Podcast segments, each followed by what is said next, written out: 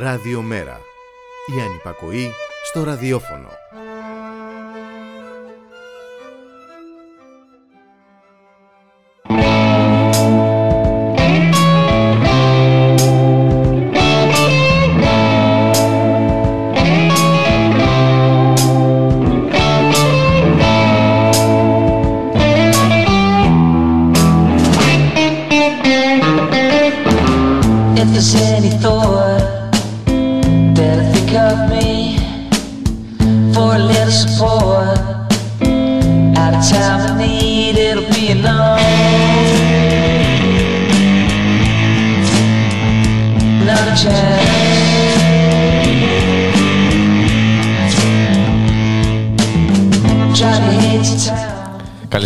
Καλησπέρα, καλησπέρα, καλησπέρα. Είναι η εκπομπή μετά την απαγόρευση. Σήμερα είναι Παρασκευή και 14 Πρώτου. Έχουμε πάλι ένα καλεσμένο εδώ πέρα στο στούντιο. Είναι ο ένας και μοναδικός Γιώργος Νομικός στον ήχο και ο καλεσμένος είναι ο Γιώργος Κονδύλης. Γεια σου Γιώργο. Καλησπέρα σε όλους και σε όλους.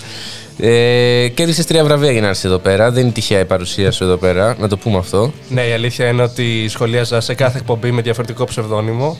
Κατάφερα και κέρδισα κι εγώ μια θέση εδώ πέρα. Αλλά σε βρήκαμε. Ναι. Ε, σήμερα θα πούμε πολλά. Έχουμε από τη συνεντευξάρα του Πρωθυπουργού στον Νίκο Χατζηνικολάου ε, μέχρι τον Μπόρις Τζόνσον και τα κοροναπάρτι. Ε, από τον Νόβακ Τζόκοβιτς έχουμε καλεσμένο από την, ε, από, το, από την υγεία και εννοείται θα σχολιάσουμε και, το, και τον κορονοϊό γιατί αυτό δεν λείπει ποτέ. Αλλά επίσης έχω και ένα θέμα ακραίο, πολύ Οχ. δυσέβρετο. Ναι. Ίσως μας πάνε μέσα γι' αυτό, Οχ. αλλά θα το, το αναλύσουμε στο τέλος της εκπομπής κοντά. Πάμε να ακούσουμε ένα τραγούδι και επιστρέφουμε.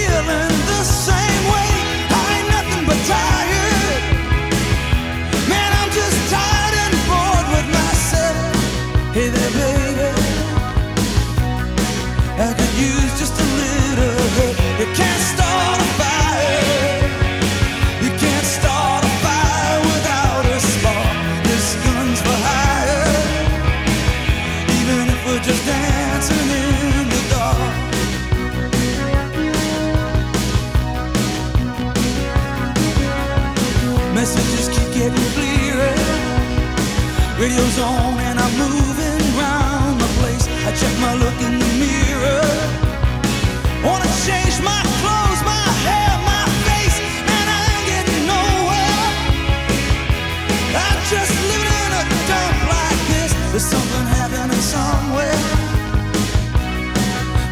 I just know that this. You can't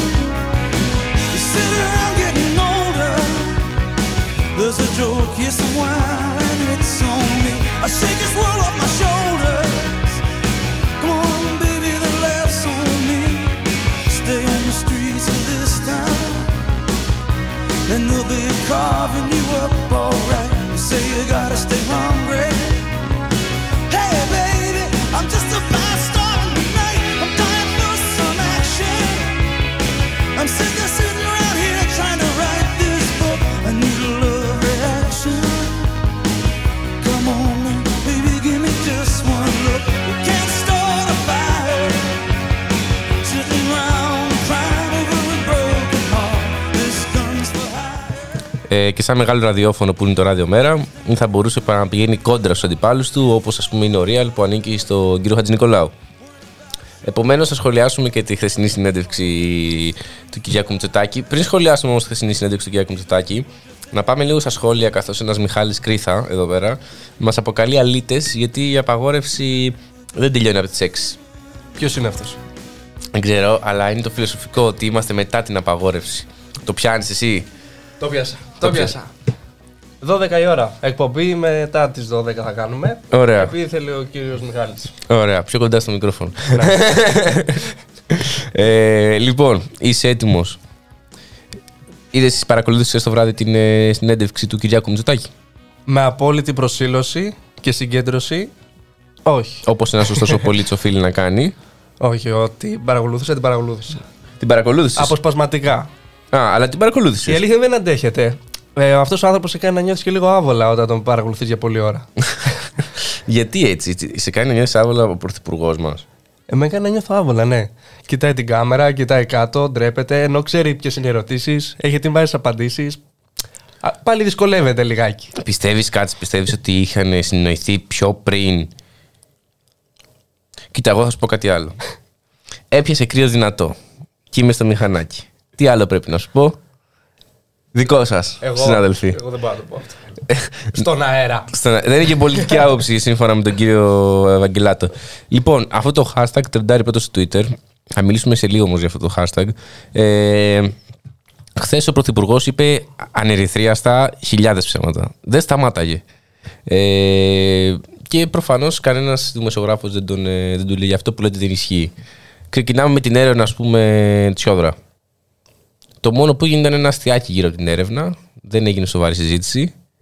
Ε, και πάμε σε ένα άλλο. Είπε χθες ο Πρωθυπουργός γίνονται δωρεάν μοριακά τεστ. Πού; Στην Ελλάδα. Σε ποιον; Είπε γίνονται δωρεάν. Εσύ πιστεύει ότι αυτό είναι αλήθεια; Πιστεύω ότι είναι αλήθεια. Α, ναι, βεβαίως. γιατί το πιστεύεις αυτό; Στα βόρεια προάστια εμείς κάνουμε μόνο. Βόρεια προάστια ανοίξεις εσύ. Ε, εγώ εκεί είναι. Βόρεια προάστια. Βουπού. Δεν είσαι ανατολικά. Ανατολική Αττική. Δεν το λέμε αυτό. Βόρεια Ανατολική πια είμαστε. Βόρεια Ανατολική. Ωραία. Ένα άλλο ψέμα. Δυνατό. Ε, σε καμιά χώρα της Ευρώπης δεν συνταγογραφούνται τα τεστ. Νομίζω κάτι πήγε να πει εκεί ο Χατζη Νικολάου, αλλά το ξαναγύρισε. Το ξαναγύρισε Το εκεί πέρα. ξαναγύρισε, ναι. Ε, μ, να πούμε ότι συνταγογραφούνται σε πολλές χώρες ε, από Γαλλία μέχρι Δανία, από Βέλγιο μέχρι Ιρλανδία, ό,τι θες. Ένα άλλο ψέμα το οποίο το είχαμε δει, το βλέπουμε από, όλους τους, ε, μ, από όλα τα στελέχη της Νέας Δημοκρατίας να λένε ότι το 50% συνένα στα σχολεία είναι από μ, την Επιτροπή των Εμπειρογνώμων και δεν είναι αποφάσεις της κυβέρνησης του, και του Υπουργείου Παιδείας. Ενώ είχε βγει ένας δημοξιολόγος που είναι στην Επιτροπή των Εμπειρογνώμων και είχε πει ότι, ότι είναι, ε, ότι η Επιτροπή δεν, δεν εισηγήθηκε ποτέ τέτοια πρόταση. Και αυτό το αποφάσισε μόνο το Υπουργείο Παιδείας. Το άκουσα αυτό και το άκουσαν και οι μαθητές. Γι' Ναι. αυτό και σήμερα είχαν μια πολύ έτσι, σπουδαία συγκέντρωση διαμαρτυρίας Πήγες. έξω από το Υπουργείο Παιδείας. Δεν πήγα εγώ, πήγε η μικρή μου αδερφή όμως, που, Α, είναι, μάγκησα. που είναι λύκειο πλέον. Ε, έγιναν και επιτυχία φασαρίες. πάλι. Ευχαριστούμε πάρα πολύ. Έγιναν και φασαρίες. Μμ. Ήρθε η αστυνομία βεβαίως να διαλύσει τη συγκέντρωση, αλλά μετά τη μία. Ειρηνικά τη διέλυσε; Πάρα πολύ ειρηνικά. Αλήθεια; Όχι. Να. Έφερε την ε, οδό. Την οδός. Ο- Δεν έφτασε στα άκρα. Α, Δεν έφερε και οδό. δεν, ναι. Ε, Μόνο αλλά- ματ. Μόνο ματ, ναι. Και πώς πήγε αυτό, η αδερφή σου σου είπε πώς πήγε γενικά, τι έγινε; Τους δέχτηκαν να τους δουνε; Όχι. Α. Όχι, ήταν απ' έξω. Ρίξαν κάτι πέτρες είδα. Τι κάνανε; Ρίξαν κάτι πέτρες, καλά τους κάνανε δικιά μου άποψη. Και λίγα της είπε. είπε. και Ραμαίο δεν δέχτηκε ούτε αυτή ούτε ο, ε, ο υφυπουργός να, να συζητήσουν Ναι. τέλος πάντων αυτά που θέλαν να θέσουν τα παιδιά. Ωστόσο, συ- συνεχίζονται οι καταλήψεις σε διάφορα σχολεία της χώρας και στην Αθήνα και στην επαρχία και στη συμπρωτεύουσα. και όχι μόνο στη σχολεία και η ΑΣΟΕ από σήμερα το πρωί είναι σε κατάληψη. Βεβαίως. Αποφάσιστηκε χθες στη Γενική Συνέλευση και σήμερα μπήκε ε, το πλάνο. Και πολύ καλά κάνουν τα παιδιά. Και πολύ καλά κάνανε, γιατί άμα έχεις παιδεραστές, τοκογλύφους που, διοργα- που έχουν πυραμίδες στη Ρουμανία και η κυβέρνηση και το Υπουργείο, ούτε καν η Βρετανία δεν κάνει τίποτα γι' αυτό. Ε, Και είναι τρομερό το πώς το μάθαμε εμείς. Γιατί Ναι. εγώ δεν είμαι στην ΑΣΟΕ, είμαι σε άλλο πανεπιστήμιο. σε ποιο είσαι; Εγώ είμαι στο Πανεπιστήμιο Δυτικής Αττικής. Α, στα δικά μου μέρη. Θα μου τα πεις μετά αυτά. Ωστόσο, ε, χρειάστηκε να μπουν μέσα στην αίθουσα και να δίνουν τον καθηγητή για να μάθει ο κόσμος. Γιατί έτσι μάθαμε κι εμείς, Ναι, ναι. Ότι αυτός ο άνθρωπος ε, κατηγορείται για παιδεραστία, κατηγορείται για σελιά ανηλίκων, ε, κατηγορείται για τοκογλυφία. Δηλαδή είναι απίστευτο. Είχαμε την προχθές, την Τετάρτη, τον ε, Αριστοτέλη Ρίγα εδώ πέρα, τον κομικό. Και μας είπε αυτό το πράγμα ότι. Σας είπε ότι είναι υπέρ. πέρα από αυτό, ε, μας είπε ότι άμα το δεις, τα media ε, έδειξαν ας πούμε το περιστατικό που είχαν ε, στην ΑΣΟΕ ως ε, ξυλοδαρμός του καθηγητή από κουκουλοφόρους, κουλουπού κουλουπού τα γνωστά. Ε, και τελικά όλο αυτό γύρισε boomerang γιατί απλώς μάθανε όλοι το ποιόν του καθηγητή. Μάθανε όλοι Ναι, ότι είναι παιδεραστή, το κογλύφος ε, και αυτά που είπαμε. Ωστόσο δεν έλειψαν και διάφορες έτσι οργανώσεις και κομματικές και κινηματικές οι οποιες είναι υπέρ της αστυνομίας μέσα στα πανεπιστήμια και βρήκαν αφορμή για ακόμη μια φορά Ναι. να πούνε ότι να ορίστε μπαίνουν στις αίθουσές μας και βαράνε καθηγητές και δεν υπάρχει αστυνομία. Ναι. Α, Και εντάξει, μπήκε τελικά η αστυνομία, μπήκαν τα όπια στην ΑΣΟΕ, το είδαμε αυτό. Αλλά σε επιστρέψουμε λίγο στο, στον Κυριάκο Μητσοτάκη. Και μ, θέλω να σου κάνω μια ερώτηση. Οι απαντήσεις του, εσένα σε κάλυψαν, οι απαντήσεις του σε κάλυψαν χθες; Οι απαντήσεις του ήταν ε, πολύ... Βέβαια, Οι ερωτήσεις ήταν και αυτές δομημένες Ναι. ώστε να μπορεί να απαντήσει χωρίς να απαντήσει ουσιαστικά στα προβλήματα που έχουμε σαν χώρα. Ε, σωστό και αυτό. Αλλά πιστεύεις ότι αυτά που έλεγε. Ε, Πρέπει να σου πω, τα λέει ένας άνθρωπος που ζει και αυτός στην Ελλάδα το 2022. Όχι. Αυτό εξ αρχής από τότε που κυβερνάει η Νέα Δημοκρατία νιώθω ότι οι κυβερνώντες Είναι σε άλλο κόσμο. είναι στο δικό τους κόσμο. Σε έναν εξάρτητο κρατήδιο που λέγεται Μπανανία. Μπανανία. Μάλλον εμείς είμαστε μπανανία. Ε, αυτοί ανήκουν αλλού. Ε, Και να πάμε και σε ένα άλλο ψέμα, ας πούμε, το, το οποίο ε, ισχύει, αν και δεν το ανέφερε χθες ο Πρωθυπουργός, και αυτό είναι το, το ψέμα ότι σε πέντε μέρες μπορείς να βγεις από την καραντίνα άμα έχεις όμικρον. Δεν ξέρω αν το έχεις παρατηρήσει αυτό. Ναι, ναι, ναι. Ε, σε πολλούς ανθρώπους μετά από πέντε μέρες βγαίνουν θετικά τα self-test. Παρ' όλα αυτά μπορείς να γυρίσεις κανονικά στη δουλειά σου. Το, το ξέρω αυτό, ναι, με Α. την όμικρον. Νομίζω το έθεσε και ο... η σπουδαία αντιπολίτευση που έκανε για ακόμη μια φορά ο πρόεδρος τη αξιωματικής αντιπολίτευσης. Α, από το tweet του λες, με το tweet. με το tweet ότι Και βγήκε Instagram. θετικός και μπορεί να πάει στη Βουλή. ναι, ναι, ναι, ναι. Αλλά εκτός από αυτό, ε, να πούμε ότι αυτό ξεκίνησε νομίζω από την Αγγλία. Για τον απλό λόγο ότι επειδή ας πούμε στην Αγγλία η όμικρον, η διασπορά της είναι εντάξει ε, τεράστια και έχει αρρωστήσει πάρα πολλοί κόσμος, άρχισε να λείπει εργατικό δυναμικό από τις δουλειές τους. Οπότε έμειναν σημαντικές δουλειές από οδηγή μετρό μέχρι. ένα κρύωμα είναι. Ε, από οδηγή μετρό μέχρι. Δεν ξέρω κι εγώ τι μπορεί να φανταστείς. Ε, έμειναν άδειε θέσεις. Οπότε τους είπαν αντί να κάθεστε 10 μέρες καραντίνα, καθίστε 5 για να γυρνάνε στις δουλειές τους να μην μένουν άδειες θέσεις. Γιατί πολλοί τομείς της καθημερινότητας, ας πούμε, έμειναν ε, άδειοι. Μα ουσιαστικά εγώ βλέπω ότι έχουν αποφασίσει να πάνε για νοσία της Αγέλη. Ναι. Γιατί κάθε, καθημερινά έχουμε 20-30 χιλιάδες κρούσματα, δηλαδή και σήμερα είχαμε κοντά στα 20.000 κρούσματα. Ναι, είχαμε 20.000. Ναι. Οπότε σου λέει δεν μπορώ να περιμένω εγώ το εργατικό δυναμικό 14 μέρες ή 10 μέρες. ναι. Οπότε κάτι πρέπει να κάνω. Και ας ρισκάρω. Γι' αυτό ρισκάρει κιόλας. Ε, καλά, δεν κάνει και τίποτα άλλο τελευταία δύο χρόνια. Ρισκάρει, έχουμε 29.000 νεκρούς. Το είπε και χθες. Ε, τουλάχιστον ανοίξαμε για τον τουρισμό. Ναι, ανοίξαμε τον τουρισμό. Το Όπως κόστος του τουρισμού παραδέχτηκε στην Ελλάδα είναι 29.000 ε, θάνατοι. Σε μια συνέντευξη ο, ο Υπουργός ε, Ανάπτυξης, Ο, Άδων, ο, Σπυρίδων. Ο Σπυρίδωνας, και χίον πίπτη που χιόνισε κιόλας προχθές. ε, Στην- είπε, ναι, είπε ψέματα ο Μητσοτάκης γιατί έπρεπε ουσιαστικά να ανοίξουμε τον τουρισμό και να νιώσουν οι τουρίστες ότι είμαστε μια ασφαλής χώρα. Ναι. Οπότε δεν, δεν καταλαβαίνω γιατί κάποιος να πιστέψει και τώρα το Ναι. Μητσοτάκη ή την κυβέρνηση Μητσοτάκη τέλος πάντων ότι θα βγούμε από την πανδημία το Φλεβάρι ή ότι. Ε, περίμενε Είναι- σε ένα μήνα, σε ένα μήνα, περίμενε. Έχει πίστη, έχει πίστη. σε ένα μήνα. Μίζερε βόρειο προαστήτη. ε, θα, πάω, θα σε βάλω να ακούσεις ένα γρήγορο τραγουδάκι έτσι πολύ ε, ενδιαφέρον. είτε ανεπισωτικό είτε καταθλιπτικό, δε- ό,τι θες εσύ. Ε, Κάτι να με ξυπνήσεις. αυτό έτσι. Ξεκινάει ρομαντικά, Μην χαμηλώνεις. αλλά μετά μπαίνει πιο δυνατά. Θοδωρή, χαμηλώνεις τα φώτα. Ανοίγω και κάνω. Ε, για να κάνουμε live στο Instagram σε λίγο. Και πάμε να ακούσουμε το τραγούδι του πιστεύουμε. Και ποιος τη χάρη μας τώρα πέρασε η μπόρα. Αφού μας το πω Σαμαρά, τι θέλεις τώρα; Σου λέω έρχονται αριβάρουν σε λιγάκι. Οι τράπεζες του Βενιζέλου, η ανάπτυξη του Χατζηδάκη. Μετά την Ολυμπιακή και τον ΟΤΕ, στρώστε χαλί και φτάνουν οι επενδυτές. Τα καλώστατα παιδιά, τι να τους φέρουμε; Ο Παπδέη και είδωρ τους προσφέρουμε. Κι αν τύχει και ανακαλύψουν και πετρέλαιο, τότε χαιρέτα μου φίλε τον πολυέλαιο. Όπως και στη Χαλκιδική και το Στρατώνι. Μας τρέφει τρέφεται από μας και μας σκοτώνει Και εσύ που βγαίνεις μες στον δρόμο και φωνάζεις Σε δέρνουνε μην τους επενδυτές τρομάζεις Αφού σε σπρώξανε πρώτα στην ανεργία Τώρα, τώρα σου αλλάζουν τη δουλειά με τη δουλεία Και θα δουλεύεις 6 και 7 ημέρες Θα είναι ίδιες οι Κυριακές με τις Δευτέρες και για χαλκά σου έχουν περάσει το μισθό σου. Χόρε βαρκούδα για τα 500 ευρώ σου. Μας κατευθύνουν καναλάρχες και εκδότες. Μας στέλνουν φρόνιμους να κάνουμε τις κότε. Οι εφοπλιστές στα παρασκήνια σιγοντάρουν. Και οι βουλευτές μες στη βουλή μας σαμποτάρουν.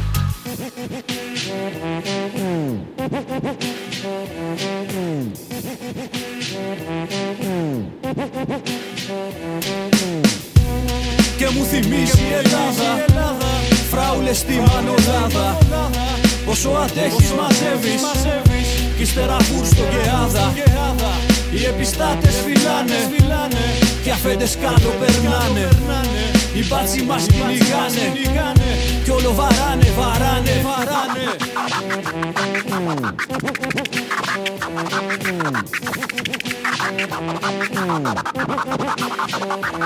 Όταν τα ζώα στη φάρμα ποιούν την ίσα, όλα είναι ίσα, αλλά κάποια είναι πιο ίσα. Και όταν τρελαίνονται και κάνουν φασαρία, ξύλο και φώτοσο κερνάει η αστυνομία.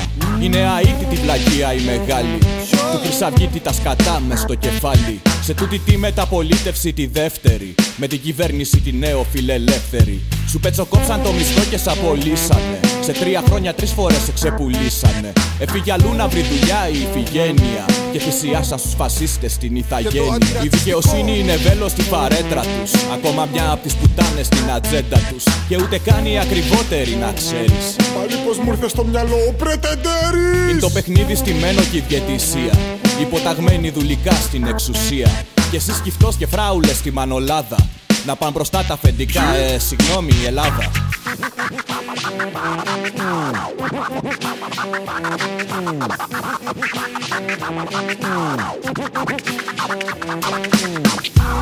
Και μου θυμίζει η Ελλάδα Φράουλες στη μανολάδα Όσο αντέχεις μαζεύεις Κι ύστερα φούρστο και άδα Οι επιστάτες φυλάνε Κι αφέντες κάτω περνάνε. Οι μπάτσοι μας κυνηγάνε Κι όλο βαράνε, βαράνε, βαράνε.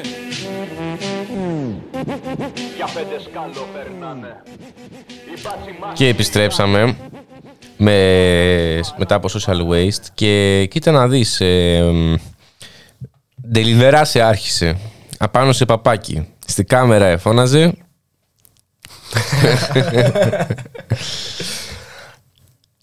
Είσαι εγώ καλύτερο Πολλά ωραία, έχει πολλά ωραία. Διαβάζω όλη μέρα σήμερα.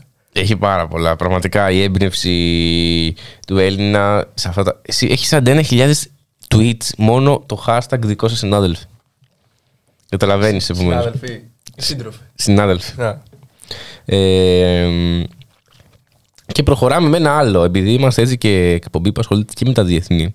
Δεν είμαστε έτσι τίποτα Ναι, τυχαίοι. κυρίως. Ε, θα μιλήσουμε μετά για τον κορονοϊό. Πάμε τώρα σε κορονοπάρτι. Κορονοϊός μέσα, αλλά είναι του Μπόρις Τζόνσον.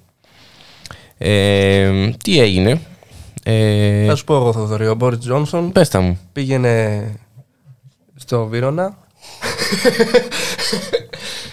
και Στο πήγαινε Βύρονα σε ακούω. πιλωτές. Α, Εγώ αυτό έμαθα. ναι, ναι, ναι, ναι, ναι, ναι, ναι. Ε, καλά τα λες. Δεν μπορώ να πω ότι έχεις άδικο. Αλλά να πούμε ότι πο- το πολύ απλό είναι ότι ε, ενώ αυτή τη στιγμή στην Αγγλία ε, υπάρχει, έχει κηρυχθεί ε, εθνικό, πέθνο, ε, εθνικό πένθος ε, ο Μπόρις Τζόνσον έκανε ένα ρε παιδί μου πώς να σου πω ε, κορονοπάρτι Ε, στην Αγγλία έχουμε εθνικό πέθνο, ε, πέθνο, ε, πένθος Πένθος. Ε, πέν- πένθος ε, λόγω την κηδεία του πρίγκιπα Φιλίπ Ε, ήταν ε, τότε. Τώρα νομίζω βγήκε. Ε, μ, και τι έγινε, ας πούμε. Έχουν ξεκινήσει στα media της Αγγλίας, BBC, όλα αυτά, ε, μία προσπάθεια ε, να το τραβήξουν το θέμα από τα μαλλιά. Και καλά κάνουν, γιατί ας πούμε ο δικός μας πήγαινε στην Ικαρία και δεν έδειχνε τίποτα η ελληνική τηλεόραση. Έκανε τραπεζώματα εκεί πέρα και δεν έδειχνε τίποτα. Πήγαινε στην... Εντάξει, ο Μπόρις Τζόνσον δεν ξέρει. Ναι. Δεν ξέρει. Πρέπει να το διδάξει λίγο ο δικός μας πρωθυπουργός. Ναι, ας πούμε ο, ο Μητσοτάκης δεν έκανε τίποτα. Βγήκε να πει κάτι, όχι. Όχι. Όχι. Πήγε στην Ικαρία να δει τον εμβολιασμό τότε, αν θυμάμαι καλά. Έκανε ένα ωραίο τραπεζωματάκι, φάγανε οι άνθρωποι. Πώς ήταν, Που 5, και, 10, ναι, 20, είχαν μαζέψει 30. όλα τα στελέχη που έχει η Καρία της Νέας Δημοκρατίας, τα οποία είναι max 5. Ε, Γιατί η Καρία βγάζει ε, τα αριστερά κόμματα πάνω από 50% μεταθρήσει. Ναι, ναι. Είναι εντάξει, είναι full ε, αριστερό νησί και με πολλούς κομμουνιστές. Ε, μ, πήγα και φέτος το καλοκαίρι, ήταν φανταστικά. Τέλος πάντων, ε, να, να πούμε όμως ότι ο Μπόρις Τζόνσον βγήκε να απολογηθεί. Βγήκε να πει τι τεράστιο λάθος ήταν αυτό. Ε, αλλά τα media εκεί πέρα δεν τον έχουν αφήσει. Α πούμε, είδα σήμερα ένα από το BBC.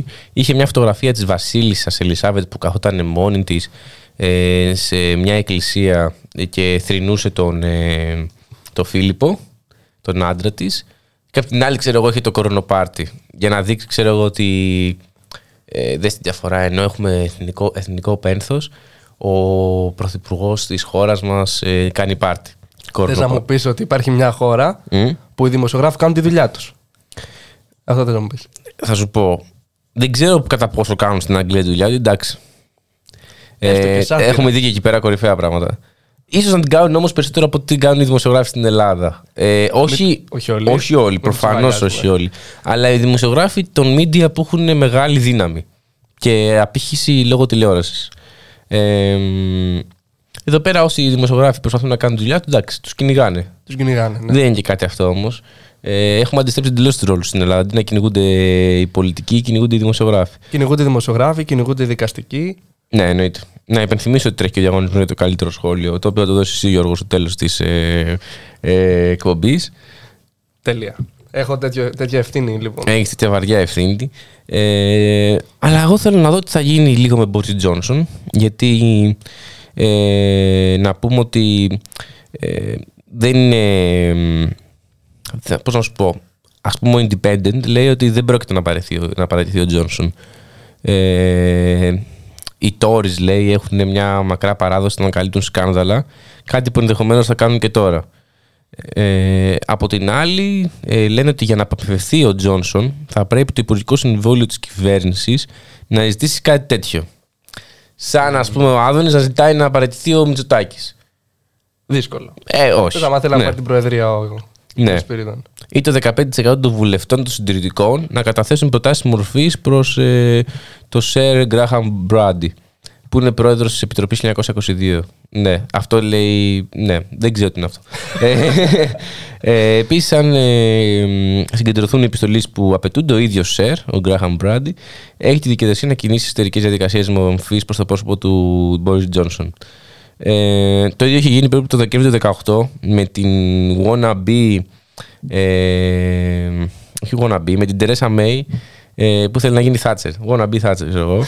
Ε, η οποία κατάφερε να, να, πάρει, να κρατήσει τη θέση της. Τέλο πάντων, γιατί τα λέμε όλα αυτά για να δούμε λίγο πώς έχει γίνει στο παρελθόν, ποιες είναι οι διαδικασίες και να δούμε ότι όπως πάει, μάλλον δεν πρόκειται να παραιτηθεί ο Μπόρι Τζόνσον. Εφαρμόζει τεχνική μυτσοτάκι κι αυτός, καλύπτει με τα σκάνδαλα.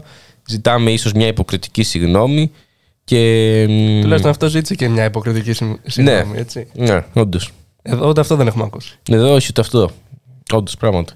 Ε, τέλος πάντων, το μέλλον του Τζόνσον ή, δια- ή διαγράφει τα πίστα βέβαιο ή θα φροντίσει να τα μπαλώσει όλα, να μην υπάρχει. Ε, πώς να σου πω, καν πια η σκέψη για παρέτηση και προχωράμε. Εσύ πιστεύεις θα παραιτηθεί ή θα το κρατήσει; Ε, πιστεύω θα κρατηθεί κι άλλο. Θα Α. κρατηθεί. Έχει να δώσει ακόμα. Έχει Ε, να πάρει. έχει να δώσει. να δώσει και να πάρει. Το πιο γαμάτο ήταν ε, η- το βιντεάκι με τον. Ε, ε, του Λούμπεν. Με τον Μητσοτάκη και τον Μπόρις Τζόνσον. Που άμα το δεις προσπάθειες να κερδίσουν τα πλήθη. κάνουν ακριβώς τα ίδια καραγκιοζιλίκια. Ναι, ναι, θυμήθηκα το βιντεάκι. Ήταν πάρα πολύ πετυχημένο. Dumb the dumbest. ε, ποδόσφαιρο. Το οποίο ξέρω εγώ ο Τζόνσον είχε πάει και είχε πέσει πάνω σε ένα παιδάκι, το είχε πετάξει 5 μέτρα μακριά. Ή είχε πάει έναν άλλο, του είχε κάνει φάουλ με το κεφάλι στην κοιλιά, ξέρω εγώ ο Τζόνσον. Εντάξει, ο Τζόνσον είναι ένας ε, wannabe Trump. Ναι. Ο Τραμπ πήγαινε στο WWE, θυμάμαι εγώ που έβλεπα πετσιρίκι και βάραγε τον κόσμο. Τέλος πάντων. Και στο έκανε Home το- Alone είχε παίξει. Εντάξει, στο Home Alone έκανε Ναι. ένα guest. Ναι, ναι. Στο WWE θυμάμαι έμπαινε μέσα, βάραγε κόσμο, ε, τράβαγε μαλλιά, μπουνιές. Τα δικά του Και έχει μετά πάρει. βγήκε πρόεδρος Αμερικής. Εντάξει. ναι. Εντάξει, Στην Αμερική τα περιμένεις αυτά. Ε, το είχαν βγάλει και, το, και οι Simpsons ότι θα γίνει αυτό. ναι. Είδες; Η νέα τάξη πραγμάτων. Ε, ε, εκτός αυτού, θυμάσαι, είχαν, έχουν πάει και οι δύο για μπάσκετ. Έχουν. τι άλλο είχε κάνει ο Τζόνσον που ήταν full τραγικό; Θυμάσαι; Όχι. Τέλος πάντων, έχει κάνει πολλά τραγικά ο Τζόνσον. Απλώς βλέπουμε ότι οι επικοινωνιολόγοι παντού, ιδίως ε, όταν κάτι είναι, πώς να σου πω, στη δεξιά πτέρυγα, ακολουθούν πάντα τον ίδιο, τον ίδιο, το ίδιο μοτίβο. Σκάνδαλο. Το καλύπτουμε ή ζητάμε μια υποκριτική συγγνώμη και ρίχνουμε μετά την προσοχή μέσω των ε, media που πληρώνουμε αλλού. Άλλο. Όπως έγινε και με η Ικαρία. Με η Ικαρία. Ε, Τέλος πάντων, αυτό που γίνεται με η Ικαρία συνοψίζεται έτσι κι αλλιώς το πολύ, πολύ απλό. Ε, μ, είναι νομίζω άδικο, θα- αλλά αυτό όχι, αυτό πάει για κεραμέως, περίμενε. Ε, ένα είναι το σύνθημα και πήρα και σκυλάκι για να σου λέμε και οι δυο Πρόεδρε. Πρόεδρε. ε, Επομένως, ε, απλώς έχουμε να δούμε πράγματα. Ε, θα κάνουμε ένα μικρό διάλειμμα με τραγουδάκι και επιστρέφουμε να μιλήσουμε για τον έναν και μοναδικό Τζόκοβιτ. Επίτες το λέω το ένα και μοναδικό, δεν με... αλλά θα ασχοληθούμε και με Τζόκοβιτ και με ένα άλλο θέμα. Γιατί πραγματικά ε, αυτό που γίνεται με τον Τζόκοβιτ είναι σαν μπαλάκι του τέννις.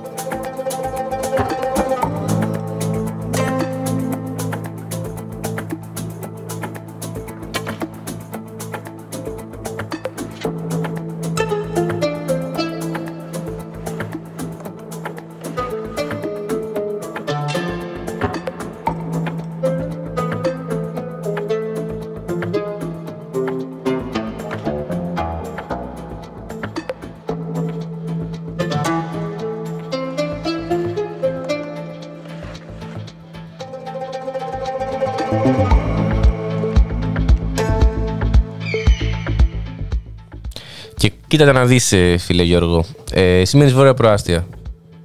Ναι, Κρύο κάνει. κρύο. Ωραία, εγώ και ο Γιώργος ο Ιχολήπτης δεν μένουμε βόρεια, μένουμε σε λαϊκές περιοχές. δεν είμαστε ψωνισμένοι σαν εσένα. ε, και γι' αυτό παρακολουθούμε κρατική τηλεόραση. Και χθες, όπως εδώ πέρα έβγαλε στο Twitter ο Χρήστος Αβραμίδης, χθες η κρατική τηλεόραση είχε ρεπορτάζ πώς να ζεστάνεις το σπίτι σου με οικονομικό τρόπο. Το είδες; Το είδα, ναι, ναι, το είδα. Λοιπόν. Ντους με ανοιχτή την πόρτα. Πρώτο εδώ. Γιατί βγαίνει ζέστη, βγαίνουν οι ατμοί και κάνει και ζεσταίνει το χώρο. Μισάνοιχτο φούρνος. Εντάξει, φραγισμένο τζάκι, ξέρω εγώ. Ναι, Μάλλον. Ξέρεις κάτι, η μάνα μου ήδη γκρινιάζει ότι κάνω σάουνα το μπάνιο. Οπότε. Εγώ έχω άλλη απορία. Άμα αφήνεις ανοιχτή την πόρτα, βγαίνουν οι υδρατμοί και πάνε σε όλο το σπίτι. Μετά δεν γεμίζει η υγρασία του Γεμίζει σπίτι. γρασία και είναι χειρότερο. Και είναι χειρότερο. Ναι. Επίση, ο μισάνοιχτο φούρνος. Πώς θα ζεσταθεί το φαΐ; Ναι, θα Μπράβο, κάνεις πολύ κα- δύο, πολύ θα καλό κάνεις ρεπορτάζ. δύο ώρες παραπάνω να ετοιμάσεις το φαΐ Ναι. και θα ζεσταίνεις ένα τετραγωνικό μέτρο του σπιτιού σου. Και θα σου κοστίσει πιο πολύ το ρεύμα. Αυτό. Η επόμενη η πρότασή τους θα είναι βάλε μαγκάλι, ξέρω εγώ, και κλείστα όλα. Έχουμε χάσει πόσους ανθρώπους μας έτσι. Εν τω μεταξύ, εδώ πέρα αυτός ο Twitterάς έχει βάλει, λέει, προτείνετε κι εσείς μερικούς ακόμα τρόπους. Και έχουν γράψει από κάτω ε, τα πάντα. Δεν ανοίγουμε ποτέ το ψυγείο. Ε, κάνουμε γυμναστική μέσα στο σπίτι. Ε, παίρνουμε λέιζερ και βάζουμε τα γατιά να το κυνηγάνε για επιπλέον θέρμανση. Ε, Να σου πω κάτι, εγώ έχω γάτα στο σπίτι. Έχεις γάτα και εγώ έχω γάτα, δύο. Έχω γάτα και είναι πολύ γλυκιά γιατί έρχεται και κοιμάται στα πόδια μου και με ζεσταίνει. Όντως. Ναι, Νομίζω οι γάτες έχουν ε, θερμοκρασία σώματος 39 βαθμούς. δεν ξέρω, είναι υπέροχη. Είναι υπέροχοι. Υπέροχη Και συν το άλλο ότι την πιάνει η τρέλα της που και που και την κυνηγάς κι εσύ. Οπότε κάνεις και τη γυμναστική και ζεσταίνεσαι. Όντως. Ορίστε. Όλοι οι γάτες, παιδιά, όλοι οι γάτες στα σπίτια. Αφήστε τους κύριου. Είσαι άντρας που, αρέσει- που του αρέσουν τα γατιά. Άλλα, έχει κι άλλα εδώ πέρα. Ε, Βγαίνεις στο μπαλκόνι, ιδίω αυτές τις μέρες που κάνει κρύο, κάθεσαι μισή ώρα γυμνός και μόλις ξαναμπείς μέσα ζεσταίνεσαι. Αυτό ποιο ποιος το έγραψε; Ε, πάλι στο Twitter τώρα. Ε, μ, Ο σύνδεπο ε, ματάκιδων. ναι. Ε, οπότε, ντους με την πόρτα ανοιχτής, σφράγισα και το τζάκι, το φούρνο έχω μισάνοιχτο. Δικό σας. Ε, Δημιουργούν όλοι σήμερα. Δημιουργούν. Πραγματικά η έμπνευση. 43.000 πήγαν το tweet για το, για το δικό, σ- για το δικό σου συνάδελφο. Τέλος πάντων, πάω τώρα στον Τζόκοβιτς, ο οποίος είχα μείνει στη τελευταία φορά ότι Ότι έφαγε πόρτα. έφαγε πόρτα, αλλά α, το δικαστήριο τον άφησε τελικά. Ναι, ναι. Έκανε δεκτή την έφεση. Όχι. ξανατρώει. Ξανατρώει πο- πόρτα. Απελάθηκε από την Αυστραλία εκτός Australian Open. Ο, ελληνικό, ο ελληνικής καταγωγής Υπουργός Μετανάστευσης Άλεξ Χοκ ανέτρεψε την απόφαση του δικαστηρίου της Μελβούρνης και απέλασε τον Νόβακ Τζόκοβιτς που δεν θα αγωνιστεί στο Australian Open. Θα μαζευτούμε όλοι στο λευκό τον πύργο να χορέψουμε σιρτάκι υπέρ του, του Τζόκοβιτς. Του Σέρβου αδ- ε, αδερφού Του μας. αδερφού μας. Ε, δεν ξέρω κι εγώ τι γίνεται. Αλλά ξέρω ότι τη λύση πάντα τη δίνει ένας Έλληνας. Έτσι, ό, όποια πέτρα και αν σηκώσει. Ήταν ένας, ήταν ένας Αυστραλός, ένας Σέρβος και ένας Έλληνας. Ανέκδοτο θα πεις. Όχι, για το Australian Open. ε, ε, μ, εδώ πέρα ο χρηματοπαρικία Debt Posting, το ξέρω όλο το όνομα, ε, ακούει το μετά την απαγόρευση με το βαρουφάκι που έχει γίνει ε, πέρυσι. Δεν ακούει τη σημερινή εκπομπή. Ναι, βέβαια. Εντάξει, καλό και αυτό. Ε, Κονδύλεις εδώ και ακούς. αλλά ε, αυτός παπά. ήταν τρόπος για το πώς να παραμείνεις ζεστός. Γιατί έτσι ζεσταίνει την ψυχή σου. Ω, Έτσι λέει, είδες. πω, πω.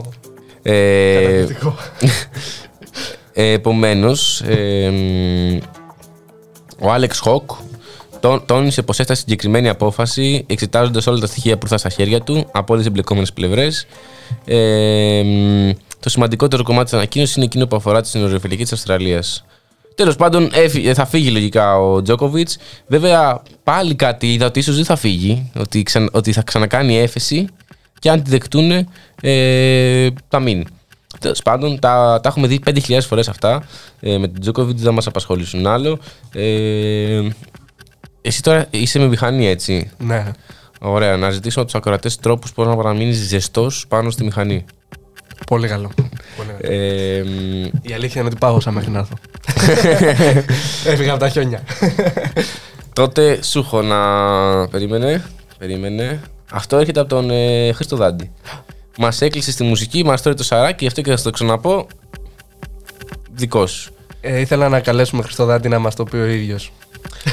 Έχει ανεβάσει εδώ πέρα ο XS λέγεται. Ε, για δείτε με, έχει βάλει τη φωτογραφία του Μητσοτάκη. Για δείτε με όλοι σας λοιπόν. Ωραία πως κουνιέμαι μέχρι και εγώ αναφωνώ. Ε, ναι λοιπόν. ε, επλήθηκε, κτενίστηκε, εντύθη μεράκι. Μέσα στα αυτιά του ήχησε τι γκόμενε εσύ, του είπε το μπαζάκι. Όπα, ε, ε, Ντελιβέρας προσπέρασε και τα, φωνα- και τα βουνά διάλεξε να φύγει τριμεράκι. Από τα νησιά ακούστηκε το ρεύμα έγινε ακριβό. Λογαριασμοί φαρμάκι, νοικοκυριά ελάλησαν.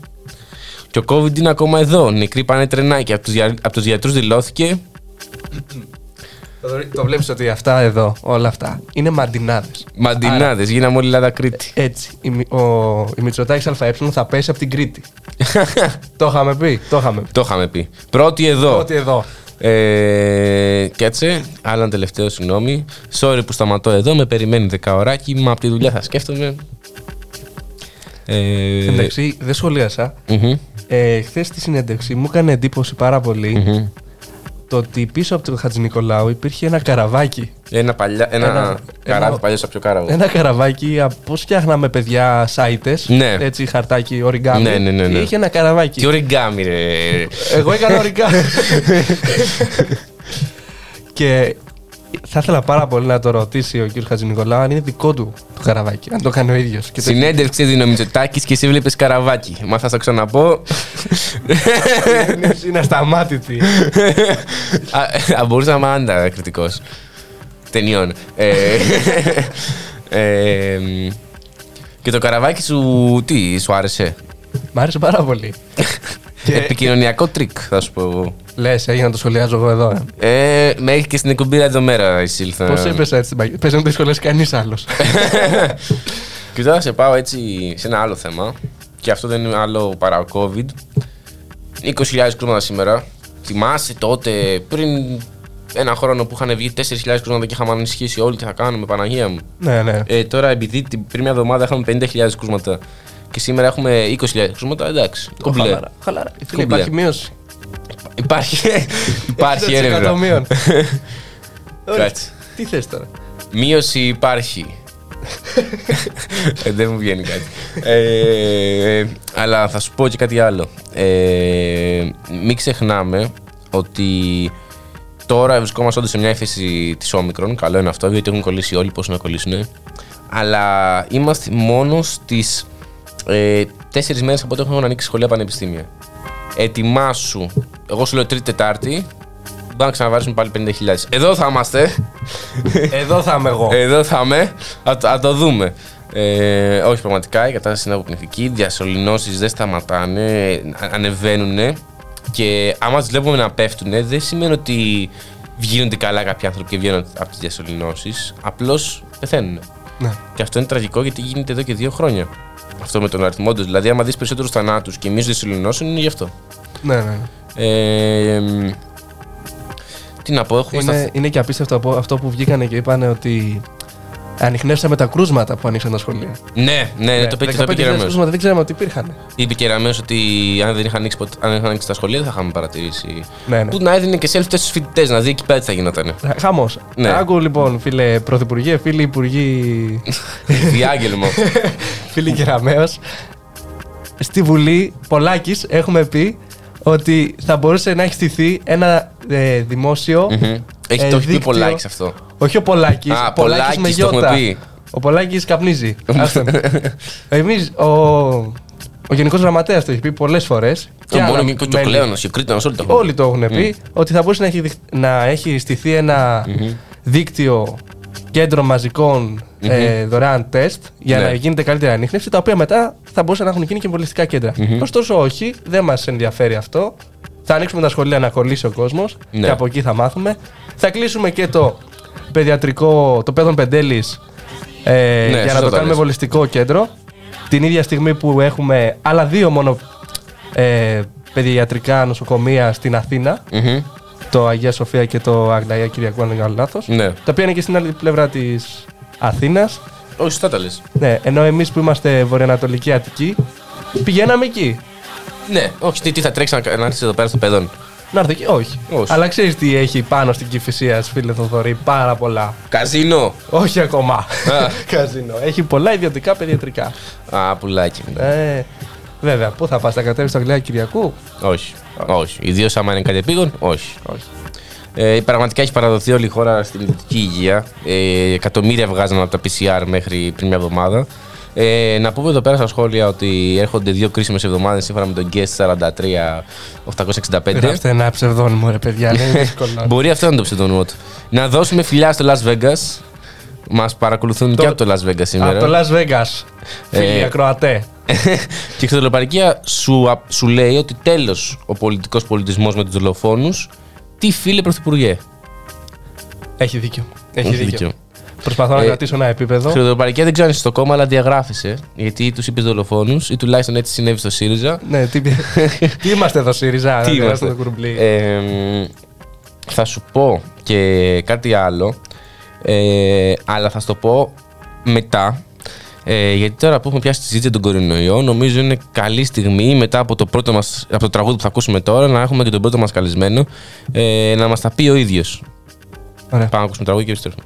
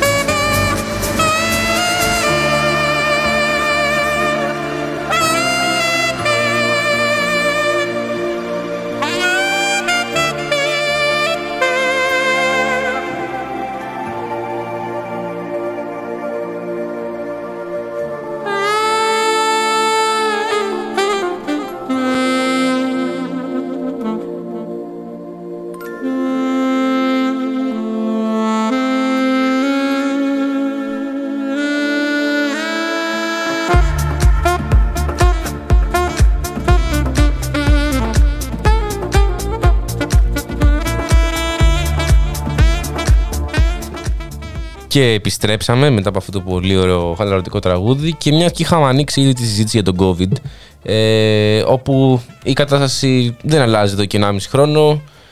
Ανεβαίνουν οι διασωληνώσεις, οι θάνατοι σταθερά πάνω από 60 ε, η δημόσια υγεία να στηρίζεται αποκλειστικά στους γιατρούς και στους υγειονομικούς και από την κυβέρνηση απολύτως καμία στήριξη και για αυτόν τον λόγο έχουμε στην τηλεφωνική ε, μας γραμμή τον Θάνο Ανδρίτσο, ο οποίος είναι από την πρωτοβουλία συντονισμού συλλογικοτήτων ε, για τη μέρα δράσης για την υγεία και την αξιοπρέπεια του, του λαού.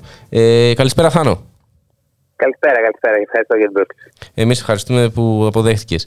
Ε, Καταρχάς, θέλω να μας εξηγήσεις λίγο πριν μπούμε στα βαθιά τι ακριβώς είναι αυτή η πρωτοβουλία. Βεβαίως.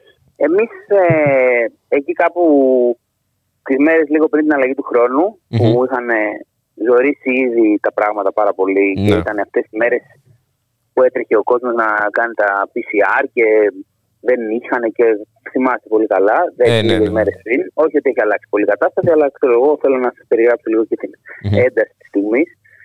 Ε, άρχισε να ε, συζητιέται και τελικά κατέληξε μια σύσκεψη ε, στις νομίζω 4, 3-4 του Γενάρη, δεν θυμάμαι ακριβώς, μεταξύ μια σειρά οργανώσεων της αριστεράς, της Ρεπαστική Αριστεράς, ε, αυτού ας πούμε, του, του, του πολιτικού φάσματος Ένωσης και, και δυνάμεων ας πούμε, του ευρύτερου κινήματος του, του, του αριστερού και αναρχικού χώρου. Μμμ. Ε, η οποία μετά από μία-δύο ε, σκέψεις ε, σχετικά σύντομα κιόλας και μάλιστα με έναν τρόπο ιδιαίτερα ε, ας πούμε θετικό και ευχάριστο και απρόσμενο σε καμιά φορά σε σχέση με το υφιστάμενο κατακριματισμό της αριστεράς ε, κα, κα, κα, κατέληξε στην πρόταση για την ε, διοργάνωση μιας μεγάλης μέρας δράσεις που να καλυφθούν όλες οι δυνάμεις της κοινωνίας, οι συλλογικότητες, συνδικαλιστικοί φορείς, ε, τοπικοί φορείς, ε, δομές αλληλεγγύης, συλλογικότητες η κάθε γειτονιά, οτιδήποτε, ε, με ένα κεντρικό ραντεβού. Και ο βασικός λόγος, ε, πέραν του προφανούς, δηλαδή το ότι να γίνει ένα μεγάλο γεγονός, να μαζευτεί ο κόσμος, να το συζητήσουμε και στην πορεία. η- Ένας από, το- ένα από τα βασικά άγχη που υπήρχαν ήταν ότι γίνονται πράγματα, διάφορες κοινωνικές ομάδες, σύλλογοι ε, παλεύουν για επιμέρους ή και συνολικά αιτήματα. Ωστόσο, βρεθήκαμε ειδικά τις τελευταίες εβδομάδες σε μια εξοργιστική, τρομερά δύσκολη κατάσταση κοινωνικής καταστροφής, υγειονομικά και οικονομικά, στην οποία απαιτούταν όσο το δυνατόν μεγαλύτερη σπήρωση δυνάμεων, αλλά και κάτι ενιαίο και δυνατό. Όχι απλά ε, μία δράση που κάνει κάποιος σε μια γειτονιά, μια δράση που κάνει μια άλλη συλλογικότητα, κάτι που να αλλάξει λίγο ε, την κατάσταση ας πούμε και να, και να δημιουργήσει όρους μιας ε, αντεπίθεσης. Αυτή είναι η βασική σκέψη, δεν θέλω να μονολογώ κιόλας. Επομένως, Ε, ο στόχος σας είναι να υπάρξει μια αντεπίθεση, αν το καταλαβαίνω. Εμείς, εμείς κυρίως αυτό το οποίο τίθεται από τις Μμμ. συλλογικότητες και οι οποίες ήδη η ζωή της έχει ξεπεράσει σε έναν βαθμό γιατί ήδη ο στόχος τον οποίο έθεταν οι, εξ αρχής οι πολιτικές ε, δυνάμεις οι οποίες συμμετείχαν ήταν να είναι κάτι που να ξεπεράσει τα όρια των πολιτικών δυνάμεων. Να μεταφερθεί δηλαδή Μμ. στις κοινωνικές δυνάμεις, στις συλλογικότητες, τους ε, φορείς ε, ως μια σοβαρή ας πούμε εκδήλωση του, της κοινωνικής σύγκρουσης ε, με την κυβερνητική πολιτική και συνολικά ας πούμε με την ε, ε, πολιτική της διαχείρισης της πανδημίας. Ε, και σε αυτό το επίπεδο ο βασικός στόχος είναι πράγματι να ασκηθεί τέτοια πίεση που να αλλάξει, να καταρρεύσει, να, να ανατραπεί μια πολιτική η οποία εδώ και καιρό, αλλά ειδικά τους τελευταίους μήνες, με, απόλυτη, με, απόλυτο, φανε- με απόλυτα φανερό τρόπο έχει αφήσει την κοινωνία ε, αβοήθητη μπροστά σε μια τρομακτική κοινωνική καταστροφή η οποία αφενός ε, ως, έχει, ως, έχει ως βασική πλευρά την υγειονομική κρίση δηλαδή ε, πλέον τίνει να θεωρηθεί συν- συνήθεια το να έχει 70 και 60 και 80 και 100 ανθρώπους νεκρούς την ημέρα με διαλυμένα νοσοκομεία, με αποδεκατισμένο το ΕΣΥ, Μμμ. με τρομακτικές ελλείψεις σε γιατρούς. Εντάξει, μην πω τα, τα, τα αυτονόητα, τα έχετε συζητήσει πολλές φορές, ας πούμε και εσείς. Την ίδια στιγμή που έχεις αυτή τη συνθήκη και που προκύπτει η νέα έξαρση των κρουσμάτων με την ε, νέα μετάλλαξη, η κυβέρνηση δεν κάνει ούτε το προφανές, ούτε το πολύ απλό να βρει τρόπους ώστε να γίνονται εύκολα και δωρεάν τα PCR test, ώστε να μπορούν να ανοίγουν τα σχολεία και οι χώροι εργασίας με ασφάλεια. Αντίθετα, καταδικάζει για να ικανοποιήσει την κερδοσκοπία των μεγαλοεπιχειρηματιών της υγείας. Καταδίκασε όλο σχεδόν ας πούμε, το, το, το λαϊκό κόσμο σε μια τραγική κατάσταση όπου να, να ζητάει μόνος του να κάνει τεστ, να δει τι λεφτά έχει, να το κρύβει, να μην πηγαίνει στη δουλειά, να μην Μμμ. ξέρει τι θα γίνει με το μεροκάματο. Και, απ- και εκτός αυτού όλο το πακέτο της οικονομικής κατάρρευσης που συνδέεται με, την, με τις τεράστιες αυξήσεις στα είδη πρώτης ανάγκης, με τις εξοργιστικές, εξοργιστικές αυξήσεις στις ΔΕΚΟ, στη ΔΕΗ, φυσικό αέριο και το καθεξής. Δηλαδή, διαμορφώνεται μια κατάσταση όπου ο φετινός χειμώνας είναι από κάθε άποψη και για τη συντηρητική πλειονότητα της κοινωνίας τραγικός, εξοργιστικά Ναι. μαύρος. Ε, Και απέναντι σε αυτό χρειάζεται πράγματι μία αντεπίθεση η οποία όχι μόνο να βγάλει μπροστά το κίνημα, τον αγώνα, τη διεκδικητικότητα που για να είμαστε ειλικρινείς τους τελευταίους μήνες δεν ήταν στα επίπεδα που ενδεχομένως ας πούμε, να, να χρειαζόντουσαν για να αλλα- επιβάλλουν αλλαγές στην κυρίαρχη πολιτικής αλλά και να θέσει στην ατζέντα επιτακτικά ορισμένες κοινωνικές διεκδικήσεις ώστε να υλοποιηθούν, να επιβληθούν στην πράξη γιατί δεν πάει άλλο. Δηλαδή το να, να υποχρεωθεί η κυβέρνηση και το κράτος να ικανοποιήσουν αιτήματα όπως τα δωρεάν τεστ, η πρόσβαση στη δημόσια υγεία σε όλους, η ενίσχυση του συστήματος ε, υγείας, η, ε, να μπει ένα, με- ένα όριο, να γίνουν άμεσα μέτρα για την ακρίβεια και, την, ε, και τις τρομακτικές αυξήσεις και εκτός όλων αυτών να μπει και ένα φρένο, μια ανατροπή στην διαχείριση της πανδημίας μόνο με όρους καταστολής, αυταρχισμού, απολύσεων, ε, επίθεση στα δημοκρατικά δικαιώματα και το καθεξής. Πολύ σωστά. Και γι' αυτό ε, πράγματι δεν πάει άλλο. Και να μαντέψω, ξεκινάτε αύριο. Η κινηματική δράση ξεκινάει αύριο, σωστά; Ε, ήδη προσπαθούν βήματα-βήματα να γίνουν, δηλαδή οπουδήποτε υπάρχει κάποια μικρή μεγάλη κινητοποίηση, οι- οι δυνάμεις που ήδη έχουν αρχίσει να συμμετέχουν πάνε τουλάχιστον να επικοινωνηθεί το μήνυμα, μοιράζουν υλικά, κάνουν. Δηλαδή, ήδη σήμερα ας πούμε, στην κινητοποίηση που γινόταν ε, στην Πεντέλη ο, για το, για το κλείσιμο του παιδών, ήδη ας πούμε, ξεκίνησε να υπάρχει μια ε, ενημέρωση και κάποια μοιράσματα και το καθεξής. Ο στόχος πάντως είναι να φτάσουμε ναι, μέχρι εκεί με καθημερινές δράσεις. Δηλαδή, και ας μην περνάνε όλα από εμάς. Πώς να σου το πω, Ναι. Εμείς δεν, δεν έχουμε ε, κάποια ε, απόλυτη, ας πούμε, ένα, ένα απόλυτο συντονιστικό κέντρο το οποίο κάθε μέρα πρέπει όλοι να επικοινωνούν. Εμείς θέλουμε όλα τα σφυριά να χτυπάνε εκεί. Κάθε ομάδα ανθρώπων, κάθε συλλογικότητα που προφανώς εμπνέεται από μια τέτοια αγωνιστική διάθεση ριζοσπαστικής αμφισβήτησης της κυρίαρχης πολιτικής να δώσουν και με το δικό τους στίγμα αυτή την προσπάθεια. Η πρώτη κατεύθυνση πάντως που ξεκινάμε από αύριο, πράγματι, αφότου έχουμε και κάποια πρώτα υλικά της καμπάνιας, είναι να κάνουμε μοιράσματα σε όσο περισσότερες γειτονιές μπορούμε, τουλάχιστον σε πρώτη φάση της Αθήνας. Παρότι η μέρα, οι δράσεις θέλουμε να είναι πανελλαδική και ήδη αρχίζουν και βγαίνουν καλέσματα και από τη Θεσσαλονίκη και από άλλες πόλεις. Οπότε ο στόχος μας είναι μέσα στο Σαββατοκύριακο ήδη να ξεκινήσουμε εξορμήσεις και παρεμβάσεις σε εμβολιαστικά κέντρα, σε κέντρα ε, μοριακών ελέγχων, σε μέρη που μαζεύεται κόσμος ευρύτερα στις γειτονιές, πιθανότατα σε νοσοκομεία. Δηλαδή αυτή είναι η, η προσέγγιση. Είναι όσο περισσότερο μπορούμε να φτάσει στον κόσμο. Θέλουμε κάτι ανώτερο, μεγαλύτερο από απλά μια ε, διαδήλωση κάπως ας πούμε συνήθων υπόπτων της αριστεράς. Αυτό είναι ο στόχος ο μεγάλος και εντάξει δεν είμαστε σίγουροι ότι ε, αρκεί η βούληση. Πάντως από ό,τι φαίνεται κάνουμε πολλοί άνθρωποι από την αριστερά, από τα συνδικάτα, από φοιτητικούς συλλόγους, από οτιδήποτε. Πολλοί άνθρωποι κάνουν μια τέτοια προσπάθεια και νομίζω ότι και μόνο αυτό δίνει ήδη, αλλάζει λίγο τα δεδομένα. Μμμ, μμμ. Ε, συμφωνώ απόλυτα. Ε, εγώ θα ήθελα να ρωτήσω πώς μπορούμε να βοηθήσουμε εμείς αυτή την κίνηση; Κοίταξε, καταρχήν ε, το πιο σημαντικό ζήτημα αυτή τη στιγμή είναι να φτάσει το μήνυμα και το κάλεσμα αυτό όσο πιο πλατεία γίνεται παντού.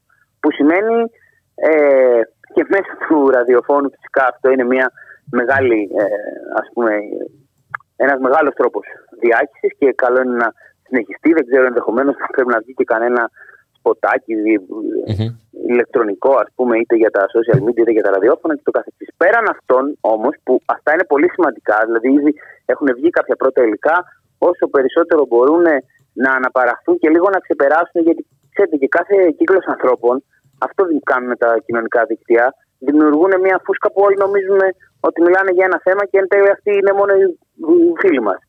Πρέπει να γίνει ένα άλμα, να απευθυνθεί, να φτάσει σε πιο, πε- ακόμα μεγαλύτερους κύκλους ανθρώπων και να ξεπεράσει κάπως, ας πούμε, κάποιες πρωτοπορίες που υπάρχουν στα, στα πολιτικά πράγματα και στα κινήματα.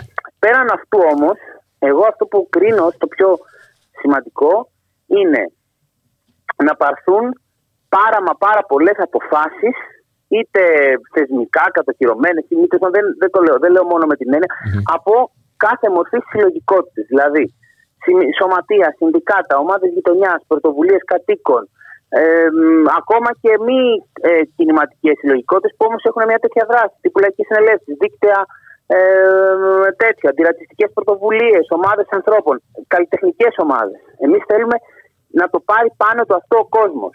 Δεν είναι απλά ένα κάλεσμα ε, έτσι, μου- ε, με προσανατολισμό ας πούμε απόλυτα περιορισμένο. Θέλουμε κάθε δύναμη της κοινωνίας να το πάρει πάνω. Άρα όποιοι μας ακούνε και όποιοι σας ακούνε, Ναι. αυτή εγώ την, την σκέψη έχω. Να πας να βρεις πέντε στη γειτονιά σου και να πεις θα πάμε και εμείς το Σάββατο. Θα, βάλ, θα βρούμε μια φύσα και θα την κολλήσουμε. Θα του πόσουν ένα κείμενο και θα το βάλουμε. Εμείς προφανώς έχουμε κάποιο πλάνο οργανωμένων εξορμήσεων. Εντάξει, θα, θα ανα- αναρτώνται και κάποια πράγματα στη σελίδα, στο event δηλαδή που ονομάζεται 22 Γενάρη, ε, μέρα, ε, Πανελλαδική μέρα για την υγεία και την αξιοπρέπεια. Οπότε αυτό έχει από μόνο του μία, ε, ας πούμε, ένα κεντρικό χαρακτήρα. Αλλά ο, εμείς, πώς να σου πω, ο κάθε άνθρωπος μπορεί να το πάρει και λίγο πάνω του. Πώς το λένε, αυτό το σαν, σαν το τραγούδι του, του τέτοιου. Γράψε ένα σύνθημα στο ασανσέρ, πάρε ένα stencil και αφήσε- ζωγράφισε το στο, στη γειτονιά σου, πέτα το σε τρικάκια. Ακόμα δηλαδή και αν δεν μπορέσουν τα οργανωμένα κανάλια που υπάρχουν ήδη των οργανώσεων, των σωματείων, των κοινωνικών φορέων να φτάσουν σε όλο τον κόσμο, να το πάρει και ο κόσμος πάνω του. Θυμάστε τι γινόταν στις πλατείες. Μέχρι να Ναι. το πάρει χαμπάρι οι οργανωμένες δυνάμεις της αριστεράς ήταν ήδη δεκάδες χιλιάδες στο Σύνταγμα. Δεν λέω ότι θα γίνει το ίδιο, εντάξει, δεν, δεν υπερβάλλω. Απλά θέλουμε να πάρει μια τέτοια δυναμική γιατί δεν γίνεται αλλιώς. Δηλαδή, δεν, δεν- εγώ δεν είμαι υπερβολικός. Δεν το λέω σαν λαϊκισμό όπως πάντα πρέπει να τα κάνουμε. υπε- δεν το λέω από, υπερβολικό, από υπε- υπερβολική αίσθηση. Είναι εμφανές ότι η απουσία του λαϊκού παράγοντα από τις εξελίξεις αυτή τη διετία έχει επιδράσει στο να μην αισθάνεται η κυβέρνηση ότι θα έχει κόστος ακόμα και αν κάνει οτιδήποτε. Δηλαδή η ευκολία με την οποία μπορεί να βγει ο Πρωθυπουργός και να πει ότι εντάξει είχαμε περισσότερους νεκρούς αλλά τα πήγαμε καλύτερα στην οικονομία Ναι. δεν είναι μόνο το πόσο καλός ή κακός είναι ή το πόσο νεοφιλελεύθερος είναι ή, ή δεν ξέρω τι.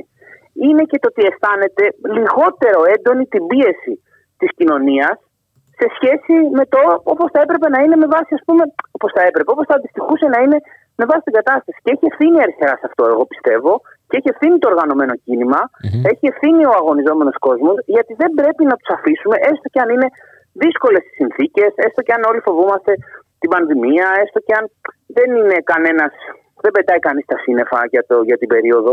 Παρ' όλα αυτά έχουμε ευθύνη γιατί από αυτά τα πράγματα μπορούμε και να κατακτήσουμε. Δεν είναι αυτονόητο το ότι μια κυβέρνηση δεν θα μπορεί καν να έχει πισιάδα. Δηλαδή μιλάμε Ναι. σιγά το φοβερό. Δεν είναι αυτονόητο το ότι θα πηγαίνει ο κόσμος στα νοσοκομεία και δεν θα υπάρχουν γιατροί για να το κοιτάνε και θα τον στηβάζουν ξέρω εγώ, σε κάτι υπόγεια. Τι πράγματα είναι αυτά. Ε, δεν λέω ότι ε, προφανώς από την 22 Γενάρη απευθείας θα αλλάξουν τα δεδομένα. Όμως ειλικρινά πιστεύω, ανεξάρτητα με την πολιτική μου τοποθέτηση και το ότι εντάξει, οι αριστεροί άνθρωποι πάντοτε έχουν μια αισιοδοξία και τέτοια.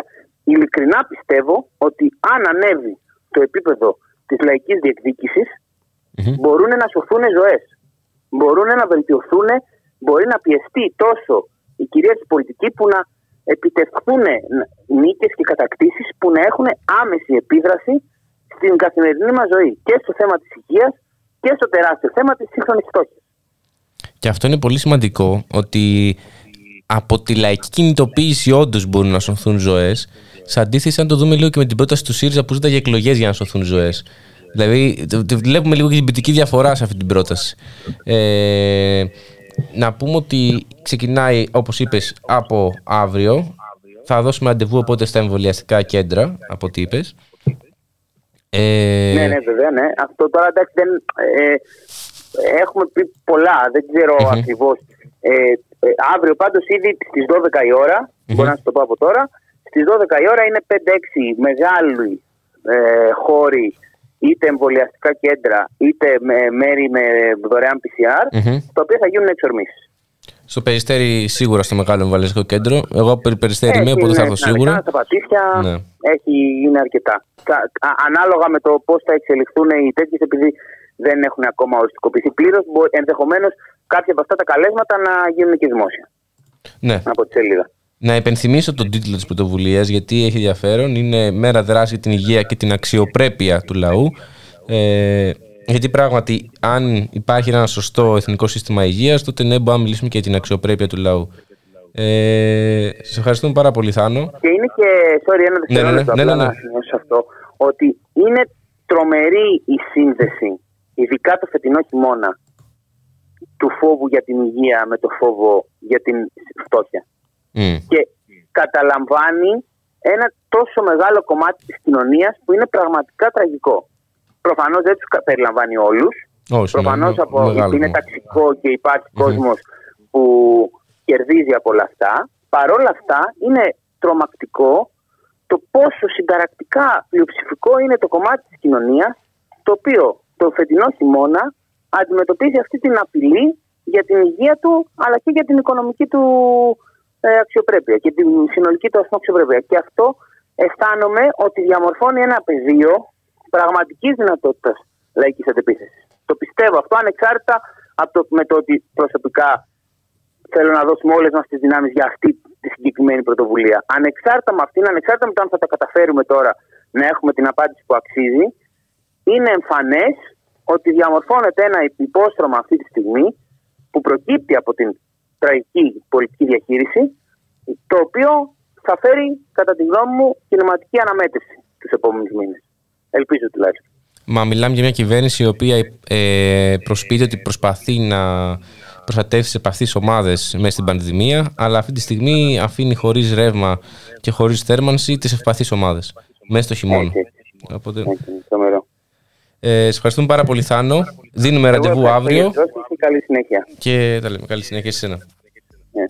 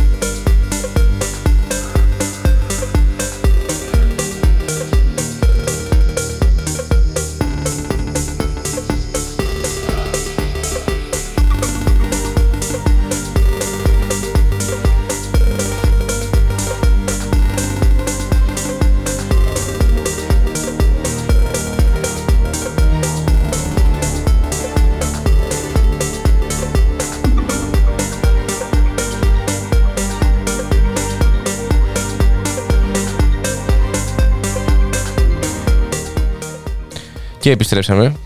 Και Γιώργο Κονδύλη, ε, δεν ξέρω αν το ξέρεις, αλλά ο κρότος μισθός τώρα είναι γύρω στα 560 καθαρά. Ναι. Έχει υποσχεθεί την ε, 2% αύξηση ήδη ο Κυριάκος Μητσοτάκης, άρα θα πάει στα 578, 13 ευρώ. Είσαι πολύ καλός στα μαθηματικά. Και είπε ότι από 1η Μαΐου ο εργάτος μισθός θα είναι σε 706 ευρώ κοντά. Ναι, το είπε χθες στη συνέντευξη ότι θέλει να κάνει και άλλη αύξηση μισθού. Μμμ. Δεν ξέρω αν πηγαίνουμε σε εκλογές ή. Δεν ξέρω για ποιο λόγο το κάνει. Ναι. Τέλος πάντων, αλλά διάβαζα εγώ σε εφημερίδα που δεν θα πω το όνομά της, Γιατί; Ω, ναι. για να μην διαγραφώ. Ε, Είναι η εφημερίδα που κλείνει σύντομα ή είναι η εφημερίδα που βγαίνει σε καθημερινή βάση; καμία από τις δύο. Είναι η εφημερίδα που μιλάει με χαρτιά και ντοκουμέντα; Ούτε. Δεν έχει σημασία ποια εφημερίδα Είναι η εφημερίδα του Σημασία Χιού, τι φας. έχει. Ε, Διαβάζω μόνο Μακελειό εγώ. ε, αύξηση λέει 4 έως 8%. Δεν έχει αποφασίσει ακόμα. Δεν, δεν έχει γίνει διαπραγμάτευση για την αύξηση του μισθού. Μμμ. Ωστόσο, καλώς. Οκ, γίνεται αύξηση. Είναι αυτή η αύξηση αρκετή στο κατώτατο μισθό σύμφωνα με τον πληθωρισμό που έχει συμβεί στις τιμές και τις αυξήσεις; Μιλάμε για πληθωρισμό πάνω του 5% έτσι. Πάνω από 5% ναι.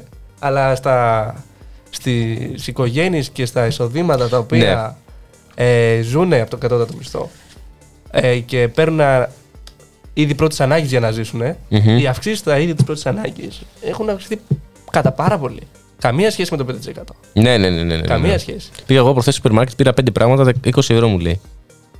Εντάξει, λέω πόσους πόντους μου δίνει αυτό στην κάρτα. ε, Όμως, επειδή.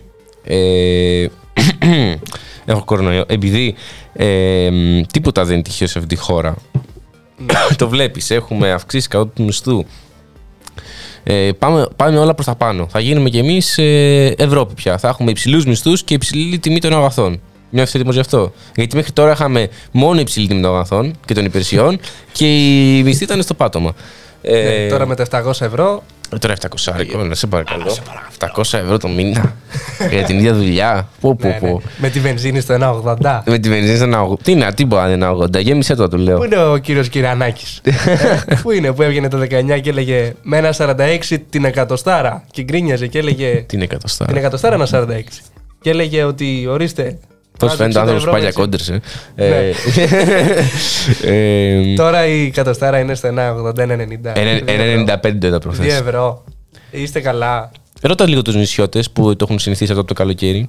ε, Γι' αυτό δεν μένω σε νησί Ε, αν και κάποιος να σου πω, προχθές είχε γράψει κάποιο στο σχόλιο λιμάνι των βορείων προαστίων. Ξέρεις τι εννοεί. Ναι ξέρω Οκ, δεν Αλλά μπορώ να το είναι- πούμε στον αέρα. Δεν μπορώ να το πω στον αέρα. Οκ, γιατί εγώ δεν κατάλαβα και ανα- αναρωτιέμαι. Τέλος πάντων, προχωράμε λέγοντας ότι ε, ανακοινώθηκαν σήμερα νέα μέτρα. και σύμφωνα με τα νέα μέτρα, ε, τα θέατρα. Ε, η τέχνη... τι έχω πάθει. Ε, Ε, χώροι να σου πω, Έκανα το εκδηλώσεων. εμβόλιο μετά την νόση Μην με κολλήσεις τώρα Μόλις έκανες εμβόλιο. Έκανα ουσιαστικά την πρώτη δόση γιατί είχα νοσήσει Έχεις νοσήσει. Οπότε ναι Για να δω. Για Κάνεις να δω. καλύτερο σήμερα, εντάξει. ε, Μην μου πετάς κέρματα στη χέρια. Άκου τι γίνεται. Δίνεται η επιλογή ε, να θέτουν σε αναστολή το 100% των εργαζομένων τους οι επιχειρήσεις στους ακόλουθους κλάδους. Θέατρα, τέχνης του θεάματος και θέατρα, χώροι εκδηλώσεων και θεαμάτων, διαοργάνωση γάμων και εκδηλώσεων και παιδότοποι. Ένα λεπτάκι. Θες να μου πεις δηλαδή ότι θα μου κλείσουν και την Νατάσα. Ποια Νατάσα. Τι μία Νατάσα. Εγώ Που μόνο Νατάσα τραγουδάει. από φίλιο ξέρω. Ο, ποια, τη μία Νατάσα που τραγουδάει ακόμα σε θέατρο Μμ; την ίδια στιγμή που ο- τα υπόλοιπα μπουζούκια είναι κλειστά. Εκείνη βρήκε την πατέρα και τραγουδάει σε θέατρο. Αλήθεια. Βέβαια, στο θέατρο. πα- Α, ναι, το είδα, το, το είδα, το είδα, το είδα, το είδα. Έχουμε χαιρετίσματα από τον ανταποκριτή σου, Γιώργο, ε, στην Αμερική. Α, τα φιλιά μου στο, στο σύντροφο Μάριο που είναι στο Las Vegas και παίζει τα λεφτά μας. Καλά κάνει. Ε, οπότε, άμα θέλουν τα θέατρα αυτή τη στιγμή, κλείνουν το. το κλείνουν, τη- δεν σταματούν να λειτουργούν και παίρνουν την αποζημίωση κανονικά των, οι εργαζόμενοι. Α, θα την πάρουν κανονικά. Δεν είναι Ελπίζω. όπως- Αλλά το θέμα είναι ότι όντως αυτό αξίζει. Γιατί αυτή τη στιγμή τα θέατρα έχουμε βγάλει και δύο stand-up comedians οι οποίοι εμφανίζονται σε ε, χώρους εκδηλώσεων και σε θέατρα. Και μας είπαν ακριβώς αυτό, ότι υπολειτουργούν. Είναι σαν να είναι ανοιχτά, αλλά την ίδια στιγμή δεν είναι. Οπότε Για πότε ξεκινάει αυτό; από σήμερα μέχρι 31 πρώτου. Κλείνουν δηλαδή τα θέατρα; Άμα θέλουν να κλείνουν. Άμα θέλουν. Ναι, ε, επεκτείνει τη δυνατότητα να θέτουν. Α, η γιατί- δυνατότητα. Ε, Ε, εδώ και μέρες που με κάποιες φίλες μου συζητάμε να πάμε να δούμε φέδρα. Αλλά εμένα επειδή δεν έχει βγει το πιστοποιητικό ακόμα δεν μπορώ. Ναι. Και κλείσανε εν τέλει. Τώρα, άμα του το κλείσουν. Κρίμα, πολύ κρίμα. Εντάξει, επίσης το 25% των εργαζομένων του μπορούν ε, η εστίαση, δηλαδή ας πούμε ένα μαγαζί που έχει τέσσερις εργαζομένους, ένα σουλατζίδικο, μπορεί ο ένας να νοσήσει και να πληρωθεί κανονικά. Ε, ε, μ, Απίστευτο. έχουμε Τι είδηση ήταν αυτή. εστίαση, catering, ξενοδοχεία, κινηματογράφους, γυμναστήρια, φυσική δεξιά. Θοδωρή λέει κάπου για τους DJ. Λέγεται καζίνο.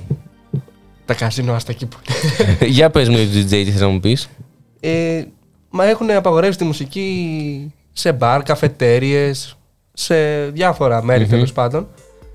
Και οι DJ, που, άνθρωποι που δουλεύανε, ζούσαν Ναι, από ναι, αυτό, ναι, ναι. δεν παίρνουν κανένα επίδομα. Ζούνε δηλαδή Από το τίποτα. από το τίποτα. Και έχουν κάνει και μια κίνηση Μμ, που ζητάνε Επίδομα. επίδομα και όλα τα απαραίτητα που χρειάζεται για να Μμμ. ζήσει ένας άνθρωπος τέλος πάντων όταν δεν δουλεύει. Ναι, ναι. Δεν υπάρχει ανταπόκριση ακόμα από το Υπουργείο Πολιτισμού. Δεν ξέρω, κυρία Μενδώνη, γιατί ενώ είναι τόσο κοντά στον πολιτισμό και Ναι. τις τέχνες δεν βοηθάει τους φίλους μου τους DJ. Τέλος πάντων, εντάξει. Μενδώνη μας απέφυγες και στο, και στο DJ ε, ούτε ένα ψυχουλάκι. Όχι, δεν έδωσες. ε, ε, γι' αυτό και κατέληξα. Όχι, δεν βγάζει νόημα. Ε, τέλος πάντων, προχωράμε. Ε, Επομένως, ε, αυτό που λες είναι σημαντικό για το DJ, το είχα σκεφτεί. Ότι όντως με τα μπαρ και τα κλαμπ κλεισάμε μετά τι 12.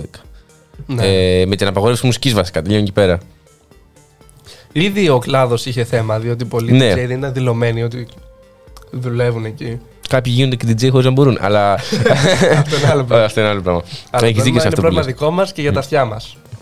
Ναι. Αλλά Όχι, Τώρα- έχει δίκιο σε αυτό που λες. Δεν το είχα- δεν το είχα σκεφτεί τους καθόλου. Ότι πόσοι κλάδοι πλήττονται γενικά από. και μόνο από την εστίαση δηλαδή. Live μουσική, DJ. Ε, ναι, και γιατί. Προμηθευτές. Α, Και από τη στιγμή που πάει για ανοσία της Αγέλης. Και τη στιγμή που πάει ντουγρού για νοσία της Αγέλης. Ναι. Γιατί να κλείνει τη μουσική; Ναι, Γιατί να κλείνει τη μουσική; δεν ξέρω. Για να μην φωνάζουμε. Για να μην φωνάζετε. Δεν ξέρω. Και Δεν- σου πάω εγώ ανάποδα. Επειδή είμαι σε ταβέρνα και θέλω να φάω. Και θέλω να σχολιάσω τον απέναντι, γιατί είμαι κουτσομπόλης. Ναι, ναι, ναι, ναι, έλα μου ντε. Θα έρθω πιο κοντά σε σένα για να σου πω για το πίσω, για να μην με ακούσω πίσω. Επειδή δεν έχει μουσική. Να κράξεις δεν παίζεις, να μην κράξεις. Α, όχι. ε, θα σου πω εγώ τι παθαίνω. Πώς να σου πω, έχεις μια συζήτηση με τους φίλους εκεί πέρα και τη στιγμή που πας να πεις τη βλακεία, ε, αλλάζει τραγούδι. Ε, Τώρα αναγκάζει και λες συνέχεια βλακίε. ναι, ναι, ναι. ναι. ε, πριν πάμε για το πολύ γρήγορο τραγουδάκι που θα ακούσουμε, ε, μ, το οποίο είναι πολύ σύντομο, γι' αυτό το βάλουμε, ε, να μην ξεχάσω να σου πω, ε, μ, και ένα για την Κεραμέως. Για πες. Με τα σχολεία μας τα βάλες, χτυπώντας λισαλέως, μα εκπαιδευτική φωνάζουμε. Δικό σας συνάδελφε. Κρατιέμαι πάρα πολύ δύσκολα με το πόνο. Πάμε να ακούσουμε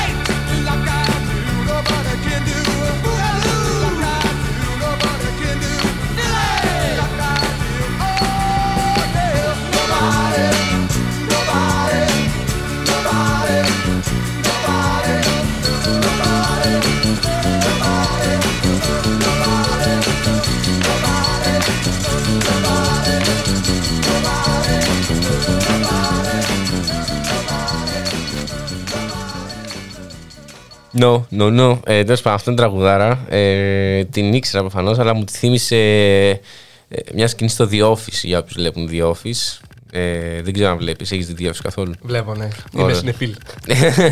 ε, τώρα τι μου λέγεις εδώ πέρα, μου λέγεις κάτι περίεργα όσο ακούγαμε το τραγούδι, τα οποία ευτυχώς δεν τα έπαιζε στον αέρα. Για την άλλη φίλη μας την Κεραμαίο. Μμμ. Α, με Πώς το το έτσι με είπες; το θέλω. Ναι, την παιδεία μας την κάνετε μπουρδέλα. Ε, τώρα, ρε, Θοδωρή. Δεν μας παρακολουθεί ο Σύρου. Α, Ε, και δεν το λες τόση ώρα εδώ. Μετά να πω Μητσοτάκη ε. καμιέσαι.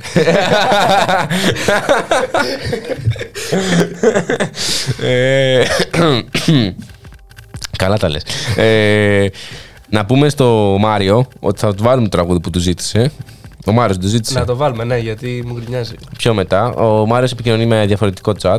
Ε, Ιδιωτικό, πριβέ. Ιδιωτικό πριβέ. Ε, τι έγινε σήμερα; Πήγαν στην Κεραμέως, τα είπαμε αυτά. Ε, αλλά μου λύσει κάτι άλλο. Στην ιδιωτική εκπαίδευση. Ε, Ναι, ναι, αυτό μου το είπε φίλη που δουλεύει στον ιδιωτικό τομέα. μμμ. ε, όπου του, τα self-test αναγκάζονται και τα πληρώνουν μόνοι τους. Το οποίο ένα self-test πόσο κάνει; 5 ευρώ. 5 ευρώ. Στην καλύτερη. Για κάνε 5 επί 3-4 πρέπει να κάνουμε στην εβδομάδα. 3-4 πρέπει να κάνουμε στην εβδομάδα. Πρέπει να κάνουν πολλά. Και τα πληρώνουν οι ίδιοι από την τσέπη τους. Φεύγει. Δηλαδή, Φεύγουν σαν, πολλά. να- σαν να Φεύγουν δουλεύεις, πολλά. ας πούμε, στην ιδιωτική παιδεία. Δεν παίρνουν 5 ευρώ την ώρα. Το, ξέρω εγώ. Σαν να δουλεύεις 4 ώρες για να, κάνω- για να πληρώσεις ένα self-test. Ναι, να σου πω και το δικό μου πόνο. Ναι. Εγώ νόσησα. Ωραία νόση. Έκανα το εμβόλιο. Νομίζω ότι σταματάει και ξέρεις. Εγώ νόσησα. Αυτό ήταν ο πόνος μου. Με μετάλλαξη δέλτα κιόλας. Α! Πολύ δύσκολα. Είσαι ζελτιάρη. Είμαι από τους παλιούς. Και Παλιούδας. Και εγώ μάλλον δεν έχω. Ε, και πώς την πέρασες; Δύσκολα, δεν έχει σημασία. αυτό. Αλήθεια. Συμ- Σημασία τι έχει, ότι πρέπει να πληρώνω Σε τώρα αδύναμους. κάθε δύο μέρες rapid test. Rapid test. Μέχρι να βγει το πιστοποιητικό εμβολιασμό. Αυτό παρόμοιο πρόβλημα έχει και ένας φίλος μου. Τε- Δεν με νοιάζει. Ένας άλλος φίλος μου, ο οποίος δουλεύει στο Λουξεμβούργο. Έχω φίλους που εργάζονται στο Λουξεμβούργο. Ναι, γιατί. Ε, Να στείλει κανένα ευρώ εδώ. να στείλει κανένα ευρώ. Είναι μέλος στο Και team. κόλλησε. DM Λουξεμβούργο. Δεν απαντάω. Κόλλησε. Κόλλησε κορονοϊό. Ε, και θέλει να φύγει τώρα από την Ελλάδα να πάει να- στο Λουξεμβούργο να πιάσει δουλειά. Αλλά για να βγει το πιστοποιητικό θέλει 14 μέρες πόσο θέλει. 14 είναι. Οπότε αναγκάζεται να κάτσει κι άλλο στην Ελλάδα. Και πάνω όλα πίσω. με. Πάνω όλα πίσω. Πάνω όλα πίσω. Ε, τι να κάνουμε, Γιώργο, έτσι είναι η κατάσταση. Να σου πω τώρα. κάτι. Είχα μια συζήτηση. Ναι. Μου λέει 45 άνθρωπος, μου λέει: Εγώ είχα κολλήσει και έκανα τεστ, αντισω... ε, ναι, τεστ Ναι. αντισωμάτων πρόσφατα να δω σε τι κατάσταση είναι. Γιατί δεν θέλω Ναι. να κάνω το Όχι, εμβόλιο ναι, ναι. πλέον. Και είχε. Τζόκοβιτ φάση. Τζόκοβιτ, ναι. και είχε πάρα πολλά αντισώματα. Νομίζω αν δεν κάνω λάθος, το όριο είναι γύρω στα 500. Δεν τα ξέρω Που αυτά σου, που καθόλου. σου λέει στα 500 είσαι, ξέρω εγώ. Αυτός είχε κοντά στα 6.000.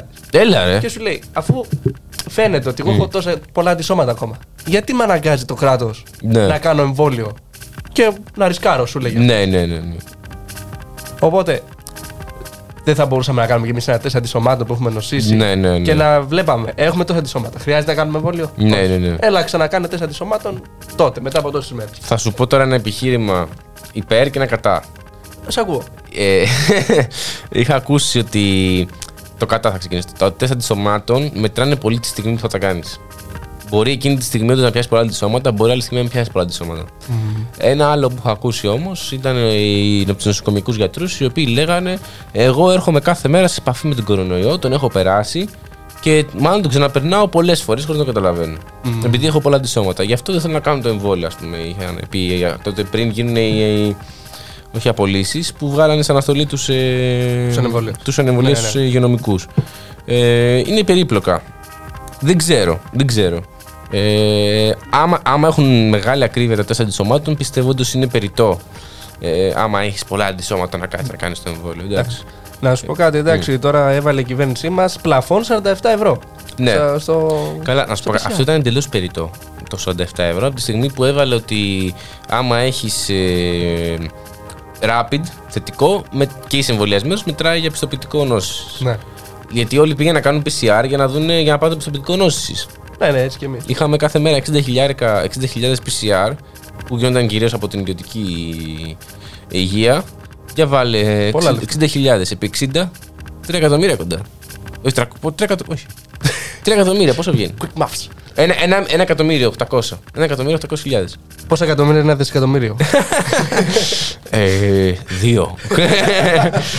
ε, μ, Εντάξει, εγώ θα κάνω ένα δημόσιο κάλεσμα εδώ πέρα. για κάνε το Να δημόσιο. μαζευτούμε 20-30 άνθρωποι. Ναι. Να πάμε να, διαπραγματευτούμε, να, πάμε να διαπραγματευτούμε καλύτερες τιμές στα PCA. Άμα εγώ φέρω το σκύλο μου, δεν μετράει. Μετράει και σκύλος, φέρει και το σκύλο. Ωραία. Γιατί στο Δήμο Σικαίων καλή. Που ήταν 25 ευρώ. Που είναι 25 ευρώ. Ναι, 25 ευρώ. Και το του κάνουν τραμποκισμό τώρα. Ναι. Δηλαδή είναι απίστευτο. Ότι- Ε, παιδιά, δεν ξέρω τι έχω. Ε, αλλά αυτός το βιχαλάκι είναι τέσσερις εκπομπές τώρα. Ε, ε, μ, βγήκε ο Πλεύρης σήμερα. Ο οποίος τι έχει σπουδάσει, φίλε Κονδύλη, ξέρεις; Νομική. Νομική. Ξέρεις ποιο είναι το επιχείρημα για να γίνει υπουργός υγείας; Πήγε στα εξάρχεια πριν ε, τις Όχι. εκλογές. Έχει ξανακάνει να πληρωτήσει υπουργός υγείας. Ξέρεις γιατί όμως ποιο άλλο επιχείρημα ήταν. Ποιο; Έχει νοσηλευτεί σε δημόσιο νοσοκομείο. τα, ξε- τα ξέρει από μέσα το παιδί. Πες Ε, είναι ο μοναδικός η Τι αλήθεια. κι αν έχουμε γιατρούς κορυφαίους οι οποίοι είναι σε καθημερινή μάχη με το. Κάτσε ρε φίλε, να πάρει μια θέση ο άνθρωπος. Ε, ας το βάλουμε τον πλεύρη. Νομική έχει τελειώσει, γιατί όχι. Ε, Τέλος πάντων, αυτός βγήκε και σήμερα και είπε στην εκπομπή ε, του. Πώς λέγεται αυτός που κάνει 30 χρόνια εκπομπή τώρα στον Αντένα; Παπαδάκης. Παπαδάκης. Ε, βγήκε στο Παπαδάκη και είπε ότι μετά τις 5 μέρες αυτός που νοσεί δεν, μεταδίδει. Δεν μεταδίδει. Τέλος. Επιστρέφεις στη δουλειά, το είπε. Και επιστρέφεις στη δουλειά κανονικά. Μπράβο. Βέβαια, βγήκε από την άλλη ο Τζανάκης, ο οποίος είναι καθηγητής πνευμονολογίας. Τσπάκου. Ποιος είναι ο κύριος τώρα; Έχει Και σπουδάσει νομική; αντιπρόεδρος της ελληνικής πνευμονολογικής εταιρείας. Εντελώς Έχει άκυρο. σπουδάσει νομική ο άνθρωπος. Όχι, έχει νοσηλευτεί σε, δημόσιο. έχει νοσηλευτεί σε δημόσιο νοσοκομείο. όχι. Ε, και είπε, εντάξει, κοιτά. Όχι. Παρακινδυνευμένη επιστροφή στην εργασία μετά τις πέντε ημέρε. Ε. Εντάξει. Κάποιος από τους δύο λέει αλήθεια. Ε, τώρα δεν ξέρω ποιος είναι. Γενικά υπάρχουν δύο κόσμοι στην Ελλάδα. Ναι. Ο ένας κόσμος είναι ο, ο Πλεύρης. Ο. Ποιος να πω τώρα. Ο Ναπολέον των Εξαρχείων. Και από την άλλη είναι ο κύριος Τζανάκης. Τζανάκης, ο οποίος. Ε, Α μείνει σε αυτό που ξέρει. Ναι. Εντάξει. Μην ανακατεύετε τώρα. Α μείνει στο καθηγητή Λύκη. Δεν χρειάζεται να βγαίνει και στα κανάλια να λέει ε, τις επιστημονικές του. Αφού μας είπε ο κύριος Άδωνης ότι θα τελειώσει η πανδημία. Τώρα τι ανακατεύετε. κύριε. Ναι. Ε, εντάξει. Βγήκε ο Ανδρουλάκης και είπε: άμα το, θετικό, άμα το self-test είναι θετικό, έχεις κορονοϊό. Ε, αυτό ήταν το επικό. Μμ. Μετά το άλλο επικό που είπε, που βγαίνει σαν κίνημα αλλαγής. Πασόκ, δεν ξέρω και εγώ τι είναι, τέλος πάντων εκεί πέρα. Πασό κοινάλ. Πασόκ κοινάλ και λένε, λοιπόν, μαγκέ, μπορείτε να κάνετε 5 ευρώ. Το Ναι. να πείτε, αλλά εμείς θα βάλουμε πλαφόν στα 7. Είχα κλάψει με ένα post του Κινάλ για όσους ε, πασπίτε μας ακούνε κιόλας. Ε, με ένα post του Κινάλ το οποίο είχε ανεβάσει μέτρα αντιμετώπισης τη πανδημίας. Και ήταν όλα λίγο καλύτερα τη κυβέρνησης. είναι σαν να το παίζει. Εμείς φέρουμε μόνο ρεαλιστικές προτάσεις. Γιατί το κάνουμε όλα λίγο καλύτερα από αυτά που κάνει η κυβέρνηση. Μπράβο, ναι. Ε, εγώ ο Μα- να σου ναι. πω ότι τον παρατήρησα τον Ανδρουλάκη γιατί δεν έχω καταλάβει ακριβώς ποια είναι η δική του ιδεολογία. Και κάτσα και είδα 20 λεπτή συνέντευξη στον, στον Αντένα, αν δεν κάνω λάθος. Δεν κατάλαβα πάλι. Αλήθεια. δεν είχε ουσιαστικές προτάσεις, είχε γενικόλογα, Ναι. γενικόλογα και στο τέλος πέταγε και ένα. Εμείς θέλουμε σοσιαλδημοκρατία. Α, το πέταξε. Πάρ' αυτό. το. Το είπε. Το, είπε. Πά- Πάμε γι' αυτό. το πέταξε αυτό. Το είπε. Δεν τράπηκε. Ωστόσο, εντάξει, για την πανδημία τώρα, οικονομία. Φάει τα ξέρω κάποιος αγόρι μου τώρα. Τι, τι και που κάνουμε εκπομπή; Μπυρίτσες, τις οποίες τις έφερα και εγώ. Τη πάγωσε και πάνω στο μηχανάκι. Έχω πιει έξι. Εδώ πέρα ο Μάριος λέει: Και εγώ έχω νοσηλευτεί δημόσιο, μετράει. Ποιος; Ο Μάριος. Ο Μάριος. Ε, τι υπουργείο θέλει; να σου πω, έχει περάσει από λαός. έχει περάσει από δημόσιο σχολείο ο Μάριος. Δεν ξέρω. Α, άμα έχει περάσει από δημόσιο σχολείο, μπορούμε να το βάλουμε. Αλλά στο- αν έχει περάσει στο- από λαός, Στο παιδεία. δεν έχει σημασία. Μπορεί Α, να ναι. κάνουμε κυβέρνηση του λαού. OK, OK, OK. Why not, why not; Ε, Ειδικά άμα έχει βγει με κανένα τσεκούρι. άμα έχει με τσεκούρι, σε βάζουμε σίγουρα Υπουργείο Εσωτερικών να διαχειριστεί τις εκλογές. Γιατί όχι; Βεβαίως. Ε, Και ο Βορίδη αγαπημένος είναι και στην ε, εκλογική περιφέρεια τη δικιά μας. ναι. Ξέρεις από πού ξεκίνησε το δικό σου συνάδελφε. ε; Από πού; Από το Δάντη. Ο Δάντης. Από το Χρήστο Δάντη. Ο Δάντης να κάνει συναυλία λοιπόν. Αυτός που έλεγε πώς πήγαινε το τραγούδι. Μμ, σε μισό. Το θυμάσαι; ναι, ναι, ναι. ναι. Ναι. Μπίπ σε μισό. Δεν βαριέσαι τώρα. Τέλος πάντων. Ε, τι να πεις. εντάξει, κάνει κάτι ωραίες παρεμβάσεις βέβαια. Πού και πού. Ε, Επικός ο Δάτη. Εγώ έχω δει και δικιά του συνέντευξη. Έλεγε ερχόταν από το εξωτερικό να μου πάρουν συνέντευξη και εγώ κοιμόμουν. Πολύ ωραίος. Πολύ ωραίος. σε το γεροκομείο. τέλος πάντων. ε, και ο Μάριος λέει: Κάνει και δημόσιο σχολείο. Θα σε βάλουμε κανένα Υπουργείο Παιδείας, Μάριε παιδάκι. Μόνο το ΜΕΡΑ25 γίνει κυβέρνηση. Ξέρεις τι άλλη απορία είχα; Συγγνώμη, τάζει Υπουργεία. Έτσι κάνουμε εμείς αυτή την εκπομπή για να μας ακούνε. Α, ε, Ξέχασα να σου πω πριν, επειδή είπες πώς λένε Πασό Κινάλ. Το λένε Πασό Κινάλ. Okay. Το ΣΥΡΙΖΑ το λένε ΣΥΡΙΖΑ Προοδευτική Συμμαχία. Ε, γιατί να μην λεγόμαστε κι εμείς μέρα 25 νύχτα 26. Δεν κατάλαβα δηλαδή. Έχουν μαζευτεί όλοι προς το κέντρο. Το λέω, Εγώ αυτό βλέπω. Ε, Μα πώς θα πάμε πια από κέντρο, ρε Ε, παιδιά. το πώς είναι Πασόκ, κεντρώοι, εντάξει. τέλος πάντων. Πώς είναι η Πασόκ πια στην Ελλάδα. Έχει πάει από το Πασόκ του 2011 που είχε πάει 41%, πώ έχει πάει 44%. Το 11. 42%, ναι. Το πότε βγήκε ο Πανδρέου; Το 9. ρε. Το 9, ναι, το 9, τι λέω, ναι. Ε, sorry, πάω, ναι. Ε, Είχε πάρει πώς, 42, 41. Είχε φτάσει πολύ ψηλά. ρε. Ε, έχουν πάρει. Το 7% το έχει πάρει το κοινάλ. Μένει άλλο 34%. Έχει πάρει το 25% ΣΥΡΙΖΑ και έχει πάρει και το άλλο 10% η Νέα Δημοκρατία. Έτσι. Και έχουμε πάρει κι εμείς μόνο έναν εδώ πέρα στην εκπομπή. Εμεί. Έναν. Ε, οπότε ε, πάμε να ακούσουμε ένα γρήγορο τραγούδι και να ξεκουράσουμε ε, τον κόσμο από τη φωνή σου, αγαπητέ Γιώργο. Η φωνή μου είναι υπέροχη. Ε, και επιστρέφουμε πολύ σύντομα με ένα θέμα το οποίο θα συζητηθεί πολύ τις επόμενες μέρες. Ένα θέμα το οποίο θα φέρει αλλαγές στην πολιτική, στην οικονομία, στην κοινωνία, στις τέχνες. Ε, πού αλλού θες; Κατεβαίνεις για βουλευτής. Όχι. Α. Ε, ε, όπου θες.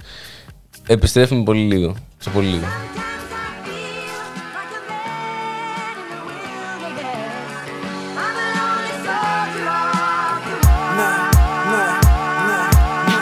Μου παν για σένα όταν γεννήθηκα οι δάσκαλοι μου Και προσπάθησαν να σε βάλουν στο κεφάλι μου. Μου παν για σένα γονείς, μου πάνε συγγενείς. Πως ήσουν λέει όμορφη όσο κάνεις Και μου παν σε είδαν ντυμένη στο άσπρο και το μπλε. Να χθήνες σε ένα ποζάρι του κόσμου τα τελειέ Σε είπαν πατρίδα, εγώ όμως δεν σε είδα. Έχω δει όμως τα παιδιά σου να σφάζονται στην κερκίδα Ναι, σε είδαν λέει κορίτσι απ' την τυφλίδα Που ήρθε στην Αθήνα για βίζιτες και για ελπίδα. Πως το 40 λέει σκοτώθηκε στην άμυνα Μα εσύ ήσουν πριγμένη μέσα στο σάμινα. Μου παν σε είδανε με μάστιγες στην πλάτη Γυρίζοντας απ' τη Μακρόνισο τον Αϊστράτη Σε είδαν στην Ευρώπη να γυρεύεις κάτι Και κάνες τα παιδιά σου πρόσφυγες για ένα κομμάτι. Ήσουν να λέει Παναγιά αλλά και σκάτι Σε είδα να κλωτσάς στο κεφάλι ενός αντάρτη. Κάποιοι σε θέλουν όρθια και άλλοι χάμω. Η χώρα αυτή σκοτώθηκε ένα πρωί στο γράμμο. Ναι, ναι, ναι Αυτή η πατρίδα που μου δείξαν λέει πέθανε. Με τις γυναίκες του ζαλόγου όταν πέφτανε. Αυτή η πατρίδα που μου δείξαν αυτοκτόνησε. Και στο ικρίωμα μια μέρα μ' απαγχώνησε. Για την πατρίδα μου λυπάμαι μα προδόθηκες. Και για τριάντα αργύρια σαν πουτάνα δόθηκες Κόψε τα ψευτικά τα λόγια τα μεγάλα σου. Μυρίζει αίμα κι είναι κόκκινο το γάλα σου. Ναι, σε είδα να βουτάς μια μέρα μες στην άβυσσο. Να με εκβιάζεις με κόλαση και παράδεισο. Σε είδα να κυλιέσαι μες στη σκόνη και της λάσπας. Είδα και τα παιδιά σου να χτυπάνε μετανάστες Κάποιοι παρχάθηκε στο Μόναχο για πάντα. Και άλλοι στην Αστόρια σ' είδα να πλένεις πιάτα. Σε είδα να σε το ζώο μέσα στο πείραμα. Και σε χτυπούσαν με μίσος μέσα στο σύνταγμα. Και εσύ πουτάνα με σφίγγεις μες στην τανάλια σου. Και με εκβιάζουν μέρα νύχτα τα κανάλια σου. Κι όλα τα ψεύτικα τα λόγια τα μεγάλα σου. Μυρίζει αίμα κι είναι κόκκινο το γάλα σου. Σίδα στα μάτια ενός μπάτσου με το εθνόσημο. Σε μια κορώνα στο βασιλικό οικόσιμο Μη μου μιλάς, κινδυνεύεις ελάς Θα φορέσω εκρηκτικά και θα έρθω εκεί που γλεντάς. Ναι, είμαι παιδί που γλίτωσα από το παιδομάζωμα Σε βλέπω να σε τρώνε λιοντάρια από το πάνω διάζωμα Κι ύστερα λόγχεις φουγγάρι, χολή κι αγχώνει Πατρίδα τα παιδιά σου τα πούλησες κι είσαι μόνη αυτή η πατρίδα που μου δείξαν λέει πέθανε. Με τις γυναίκες του ζαλόγου όταν πέφτανε. Αυτή η πατρίδα που μου δείξαν αυτοκτόνησε. Και στο ικρίωμα μια μέρα μ' απαγχώνησε. Για την πατρίδα μου λυπάμαι μα προδόθηκες Και για τριάντα αργύρια σαν πουτάνα μάγκες Κόψε τα ψεύτικα τα λόγια τα μεγάλα σου. Μυρίζει αίμα κι είναι κόκκινο το γάλα σου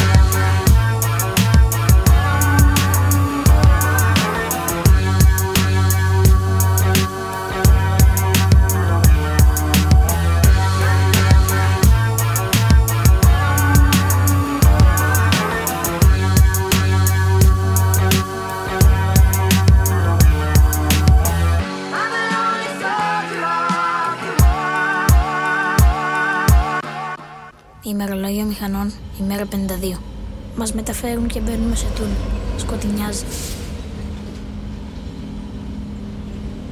Ο Νάρκισσος πεθαίνει από το είδωλό του ανίδεη. Και επιστρέψαμε με εμ, αυτό το πολύ δυνατό τραγούδι, με στιχάρες πραγματικά. Ε, κοίτα να δεις, ε, φίλε Γιώργο. Και φίλε Γιώργο.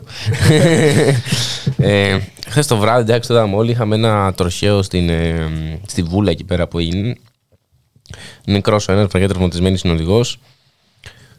Προφανώς με ένα γρήγορο αμάξι έγινε αυτό. Βέβαια, αυτό μπορεί να γίνει επίσης και με ένα πολύ αργό και με ένα κανονικό αμάξι. Άμα τρέχεις. Ε, ναι. Ε, το έχουμε δει χιλιάδες φορές ότι η ταχύτητα πραγματικά και μετά 10 χιλιόμετρα να πας Ναι. μπορείς πραγματικά να μείνεις φυτό. Ε, μ, δεν ξέρω γιατί πάλι στον ίδιο δρόμο. Γιατί και με το μάτι και πάλι στον ίδιο δρόμο ήταν. Αλλά ας τα αφήσουμε όλα αυτά λίγο στενά και σκεφτούμε ότι φαντάσου να ήταν κάποιος εκείνη τη στιγμή πάνω στο πεζοδρόμιο που προσέκρουσε η Ferrari ή φαντάσου να πέρναγε από το αντίθετο ρεύμα κάποιος και η Ferrari να μην είχε βρει ποτέ στο δέντρο. Ή όπως είχε γίνει πριν μερικά χρόνια με το γιο του Βακάκη, το κύριο Τζάμπο. Το... Ναι, ναι. Με την Πόρσε που έτρεχε με πάρα πολλά χιλιόμετρα και πήρε στο λαιμό του μια ολόκληρη οικογένεια που είχε σταματήσει. Πήρε, πήρε, είναι χειρότερα από μια ολόκληρη. Πήρε τη μάνα και το παιδί, επειδή ο πατέρας είχε πάει τουαλέτα εκείνη τη στιγμή. Μπράβο, ο ναι, πατέρας ναι. έζησε δηλαδή, του έδωσαν μια αποζημίωση της τάξης ένα εκατομμύριο. Ναι. Δεν νομίζω να σε νοιάζουν τα λεφτά σε εκείνη την περίπτωση. Ε, τι, δεν σε νοιάζουν τα λεφτά, εννοείται δεν σε νοιάζουν τα λεφτά. Πραγματικά ε, αυτή βασικά είναι η διάσταση που πρέπει να δώσουμε. Ότι και με το Mad Clip δηλαδή έχει γίνει το ίδιο. Ότι έζησε τη ζωή του όπως ήθελε, έχω ακούσει. Ε, ή- γούσταρε την ταχύτητα και το έκανε. Οκ, πολλοί κόσμοι γουστάρει την ταχύτητα και ο Ιαβέρης γουστάρει την ταχύτητα. Αλλά είτε πήγαινε και τρέχει σε ράλι, είτε μπορείς πολύ ευχαρίστως να αγοράσεις ένα κράνος και μία στολή και να πας να τρέξεις στα μέγαρα, στην πίστα. Να. Ε, ή μπορείς να πας να τρέξεις με ένα καρτάκι. Μια χαρά Εγώ είναι. εδώ θα πω ότι και πίσω στα μέγαρα θέλει και φτιάξιμο. Έτσι. Εννοείται, Γιατί εντάξει. εμείς πάμε μέσα στα μέγαρα στην πίστα. Ε, εμείς πάμε, ε, και πάμε. πίστα τώρα αυτό, τέλος πάντων. Τέλος πάντων, αλλά μπορείς να, ας πούμε, να σ' αρέσει η ταχύτητα και. OK, okay, μπορεί να ξεδώσει εκεί πέρα. Δεν χρειάζεται να ξεδώνεις σε δημόσιους δρόμους ε, όπου πραγματικά ο καθένας μας μπορεί να την πάθει. Το σημαντικό είναι και το βασικό ότι πρέπει να φτιαχτεί μια όντως πραγματική πίστα. Ναι. Γιατί αυτό το έχω εγώ από μικρό παιδί. Ότι ήθελα να δω τα MotoGP να πάω να τα δω. Να μην χρειάζεται να ταξιδέψω να πάω μέχρι την Τσεχία. Ή τη Ναι. Φόρμουλα 1 ή δεν ξέρω και εγώ τι. Και ας είναι αυτό μια φορά το χρόνο. Γιατί να μην μπορώ να πηγαίνω και εγώ. Καπιταλιστικές ε, απαιτήσεις θα πω Να εγώ. το φτιάξουμε εμείς. θα το φτιάξει ο λαός. Ο λαός θα το φτιάξει, βεβαίως. Με μετοχές σου. Ε, ε, θα σου πω. Αυτό που ήθελα βασικά να καταλήξω πριν είναι ότι. Ε, τώρα αυτός, ας πούμε, ο οδηγός είχε αγοράσει χθες τη Ferrari, την πήρε, βγήκε στον δρόμο ε, και σκότωσε μόνο τον εαυτό του. Θα μπορούσε να σκοτώσει και τη γυναίκα του που ήταν δίπλα. Από τύχη γλίτωσε. Η οποία από ό,τι λένε εξφεντονίστηκε από το παράθυρο. Δεν είναι ότι Ναι, δεν είναι ότι. το αμάξι έγινε στάχτη. Στάχτη.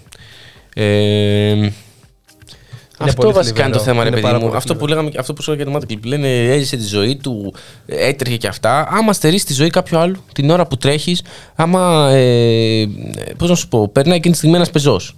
Ή το αυτοκίνητο φύγει από, τη, από, το, από το ρεύμα σου και πάει στο άλλο και σκοτώσει μια οικογένεια πάλι. Δηλαδή. Έτσι. Ή κάποιον μηχανόβιο. Ή κάποιο μηχανόβιο, ναι, ναι, ναι, εννοείται. εννοείται. Δηλαδή. Ε, Για κάποιον που οδηγεί μηχανή, το να κυκλοφορείς είναι πραγματικά επιβίωση. ναι, εντάξει, όντως. Πρέπει να έχεις τα μάτια σου 14. 1014. Θα σου πω, ε, υπάρχουν δύο είδη μηχανόζων για να μην τους τσουβαλιάζουμε όλους. Αυτοί οι οποίοι όντως προσέχουν, έχουν τον εξοπλισμό τους τα πάντα όταν είναι στον δρόμο.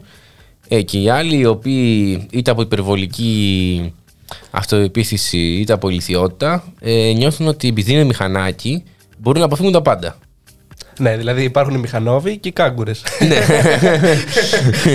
Υπάρχουν και οι deliverάδες οι οποίοι επειδή τρέχουν να παραδώσουν τις παραγγελίες σε συγκεκριμένο χρόνο, ανεξάρτητα τι συνθήκες, Ναι, ναι. δυστυχώς μπαίνουν αντίθετα ρεύματα και είναι stop και είναι κόκκινα. Να σου πω, έχω κάνει και εγώ delivery εκτάκτο Ναι. για να καλύψω συνάδελφο. Ωστόσο, το είδα και εγώ στον εαυτό μου. Δηλαδή πήγαινα σε κατσαπλιάς. Πραγματικά Ναι, σε κατσαπλιάς. ναι, ναι, ναι. Που έκαιγα απαγορευτικά. Μην τα πείτε τώρα και μου κόψουν εκκλήση.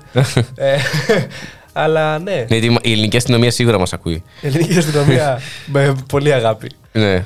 Ε, Όχι, α- αυτό βασικά πρέπει να. Εντάξει, άστου τους ντελιβεράδες, βγάλτε τους έξω από την εξίσωση, ας πούμε. Όλοι οι άλλοι, γιατί και εμένα, ας πούμε, πριν 1,5 μήνα μου πέρασε ένας με στοπ που μου κατέστρεψε στο αμάξι Ναι. με μηχανάκι. Ε, δεν το κάνει δικό μου αμάξι, των γονιών μου. Ακόμα χειρότερο αυτό. Ακόμα χειρότερα. Άμα είναι τα μάξι της οικογένειας. Ναι. Ε, Επομένως, ναι, βλέπουμε κρίμα ο άνθρωπος και αυτά. Εντάξει, οκ. Ε, Να σου πω και κάτι που το έχω παράπονο. ναι. Μιας και εγώ, εντάξει, από οικογένεια εργατική. Πες το. Εργατική. Εργατική, ναι, να το πω έτσι. Αλλά συχνά ζω βόρεια προάστια. Η αλήθεια είναι. Ε, δούλευαν πολύ οι γονείς. Ναι. Ήταν καλοί εργάτες. όχι, όχι, με δικά μου λεφτά, με δικά μου λεφτά, παιδιά. Ωστόσο βγαίνω που, που μ' αρέσει. Τα προτιμώ. Ε, στην καραντίνα, ειδικά, πήγαινες 3 η ώρα το βράδυ. Υπήρχε κάλυψη από την ίδια την αστυνομία, στο κεφαλάρι, Ναι. θα πω εγώ. Και α έρθει η αστυνομία να με καταγγείλει; ε, και σκάγαν παιδιά 18χρονα, παιδιά πλούσιων γονιών, Μμμ. με Audi A8. Με το BMW το i8 το, το καινούριο. Πάρα πολλά άλογα. Αμάξια με τεράστια υποδύναμη. Και τα οδηγούσαν πιτσιρικάδες οι οποίοι ήθελαν να κάνουν και αυτή τη, τη φάση. Χωρίς καμία γνώση απολύτως. Καμία απολύτως γνώση. Και ουσιαστικά αυτό γίνεται και τώρα. Δηλαδή, τι να είσαι 18, είσαι και ανώριμος. Ή Ναι. έχεις και μια δόση ανωριμότητα. Αλλά και ο κύριος εδώ πέρα με τη, Φε- με τη Ferrari ή ο Matt Clip που έτρεχε Ναι, με ναι, την ναι. Porsche. Είναι και αυτό ένα είδος. Ε, ξέρω, αυτό το είπα και πριν ο Θοδωρή, σωστά πρέπει να μπει και κάποιο. Δεν θα με συμπαθήσει κανείς με αυτό που θα πω. Κάποιο έτσι επιπλέον τεστάκι, δίπλωμα που να σου λέει ότι μπορείς να οδηγήσεις ανεξαρτήτων χημικών και αλόγων. Στην Ναι. μηχανή δηλαδή βγάζεις 16 χρονών για 50 ράκι. Ναι, Βγάζει 18 χρόνων για 125 κυβικά. Μετά βγάζει σε 21. βγάζεις 21 για σα- μέχρι 40 άλογα. Και μετά σου 25 λέει είναι άνευ. Στα 23, Α, 23 πήγε. ναι, σου λέει ότι μπορείς να οδηγήσει ανεξαρτήτων αλόγων. Αλλά πρέπει να έχεις συγκεκριμένη πείρα για να οδηγήσει. Ναι, ναι, και είναι δύσκολο. Και έχει μια λογική βάση. Έχει, έχει, έχει. Έχει μια λογική βάση. Όχι, Και ας- στην, και- ε, και ας μου δημιουργεί εμένα πρόβλημα. Όχι, στην αυτοκίνηση δεν ισχύει το ίδιο. Αλλά. Τέλος πάντων, εγώ αυτό που θέλω να πω είναι ότι χρειάζεται προσοχή στους δρόμους. Ότι. Ε, σίγουρα δεν φταίει η Ferrari ή το Audi ή το. Ε, αυτά είναι γρήγορα αυτοκίνητα και ο, η Ferrari και κάθε Ferrari λεφτά προσπαθεί να βγάλει μέσα από αυτό. ναι, ναι.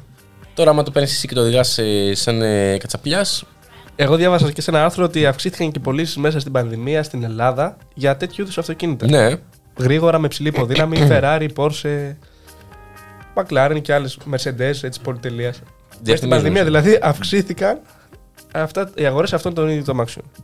κάτι μου λέει ότι από αυτό που μου λες ότι οι πλούσιοι έγιναν πλουσιότεροι και οι φτωχοί φτωχότεροι. Αυτό ήθελα, εκεί ήθελα να Με- καταλήξω. Με αυτό το συμπέρασμα. Εκεί ήθελα να καταλήξω. Ε, Επίσης, αυξήθηκε και η χρήση ναρκωτικών μες στην πανδημία και, η- και ο τζόγος και, και τα πάντα. Τέλος πάντων. Ε, Δεν είναι καλά ε, το παιδί. Φωνάξτε ένα γιατρό. Πνίγηκα, παιδιά, πνίγηκα. Ε, προχωράμε όμως και θα προχωρήσουμε ε, με ένα ρητό.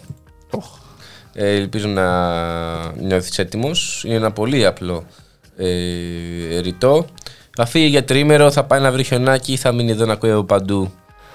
Μπορώ να πω. Όχι, ε, γιατί μην τα χαλάς την, ε, την ε, φάση. Ε, Περίμενε, καρέ τι κούκλος εσύ, είπε τον κομμενάκι, κάποιο καρότσι ακούστηκε.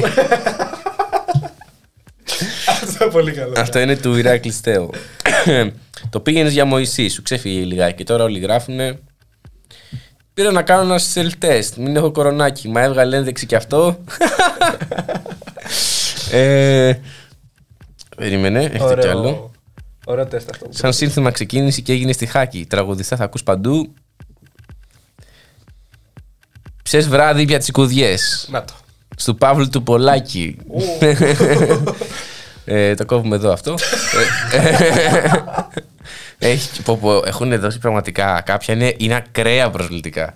Ε, τύπου Ντόρα- η Ντόρα γέννησε κρυφά ένα που βλέπω εδώ πέρα.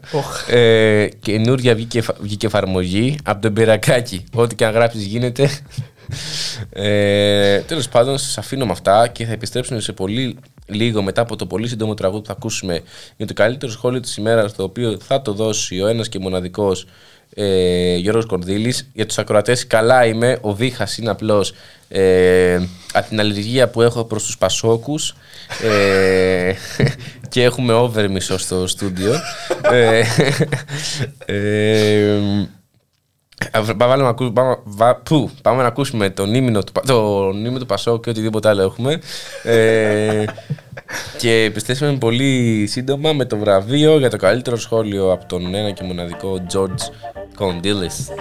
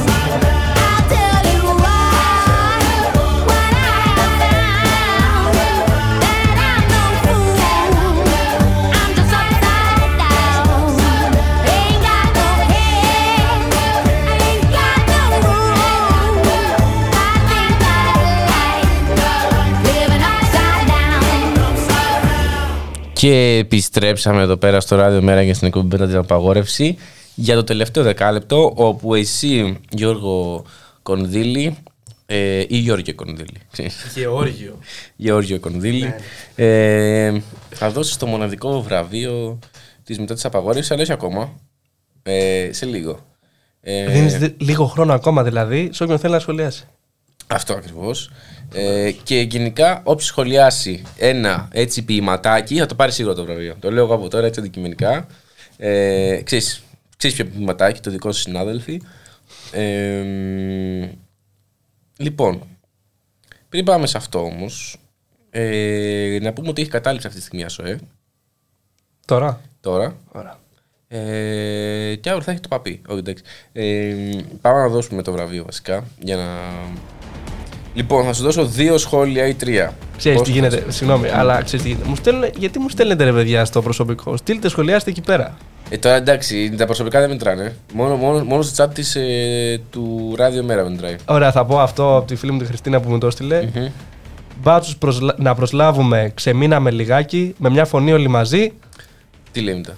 Τελίτσες, δεν ξέρω. Α, ε, τι, τι, τι, τι, τι το έστειλε αυτό. ε, Και έστειλε κι άλλο. Πολλές φορές μελαγχολώ, με σκεφ... μα σκέφτομαι καπάκι, το σύνθημα μας σήμερα. Ναι, ποιο είναι το σύνθημα; Γάμισε πιτσοτάκι. ε, αύριο σκάνδαλο στο Sky. Ε, στο ράδιο μέρα κράζουν τον Πρωθυπουργό. Αυτό είναι ύβρις, δεν είναι πολιτική άποψη. Αυτό θέλει δημοσιότητα, θα το αναλάβω εγώ. Ε, Οκ, αφού λοιπόν ενισχύσαμε το ένα από τα καλύτερα hashtag που έχουν βγει το τελευταίο καιρό, ε, πάμε να δώσεις Γιώργη Κονδύλη το βραβείο για το καλύτερο σχόλιο. Οι κάλπες έκλεισαν. Ε, λοιπόν, ξεκινάμε με το... Βάζεις και ακούστε μετά την απαγόρευση με το βαρουφάκι και ζεσταίνει την ψυχή σου. Τζο- ε, Poker face. Ε, έρχονται δύο κρίσιμες εβδομάδες. Χαιρετίσματα από, τον, από, τον, από την Αμερική. Γιατί όχι; Από τον ανταποκριτή του Γιώργου στην Αμερική. Έχω να διαλέξω ανάμεσα στο Γενικό Γραμματέα, Ναι, στο φίλο μου από την Αμερική. ναι. Και στο. Μητσοτάκη. Και... Κάτσε ρε, και ποιο άλλο είπαμε; Ε, Οι επόμενες δύο εβδομάδες θα είναι κρίσιμες. Α, ναι, και αυτό.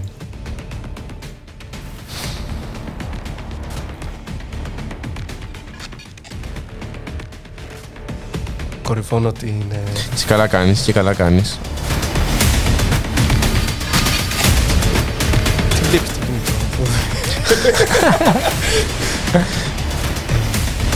Θα το δώσω.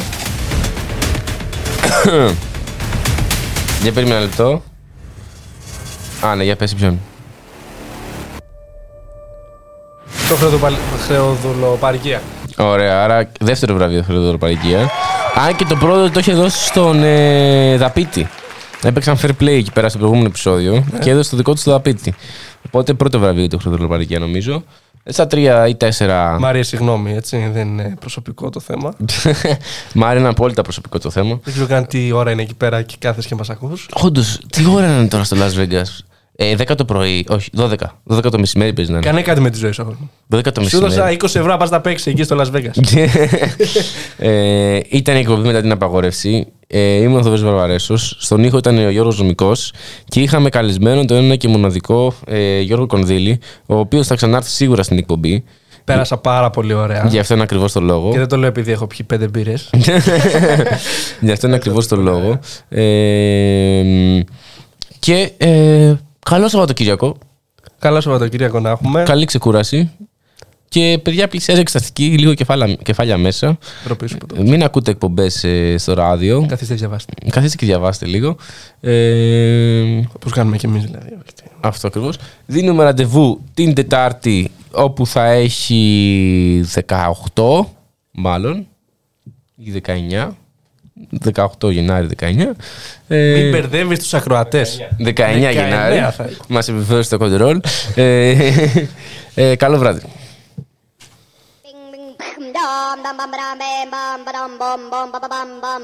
What's going on?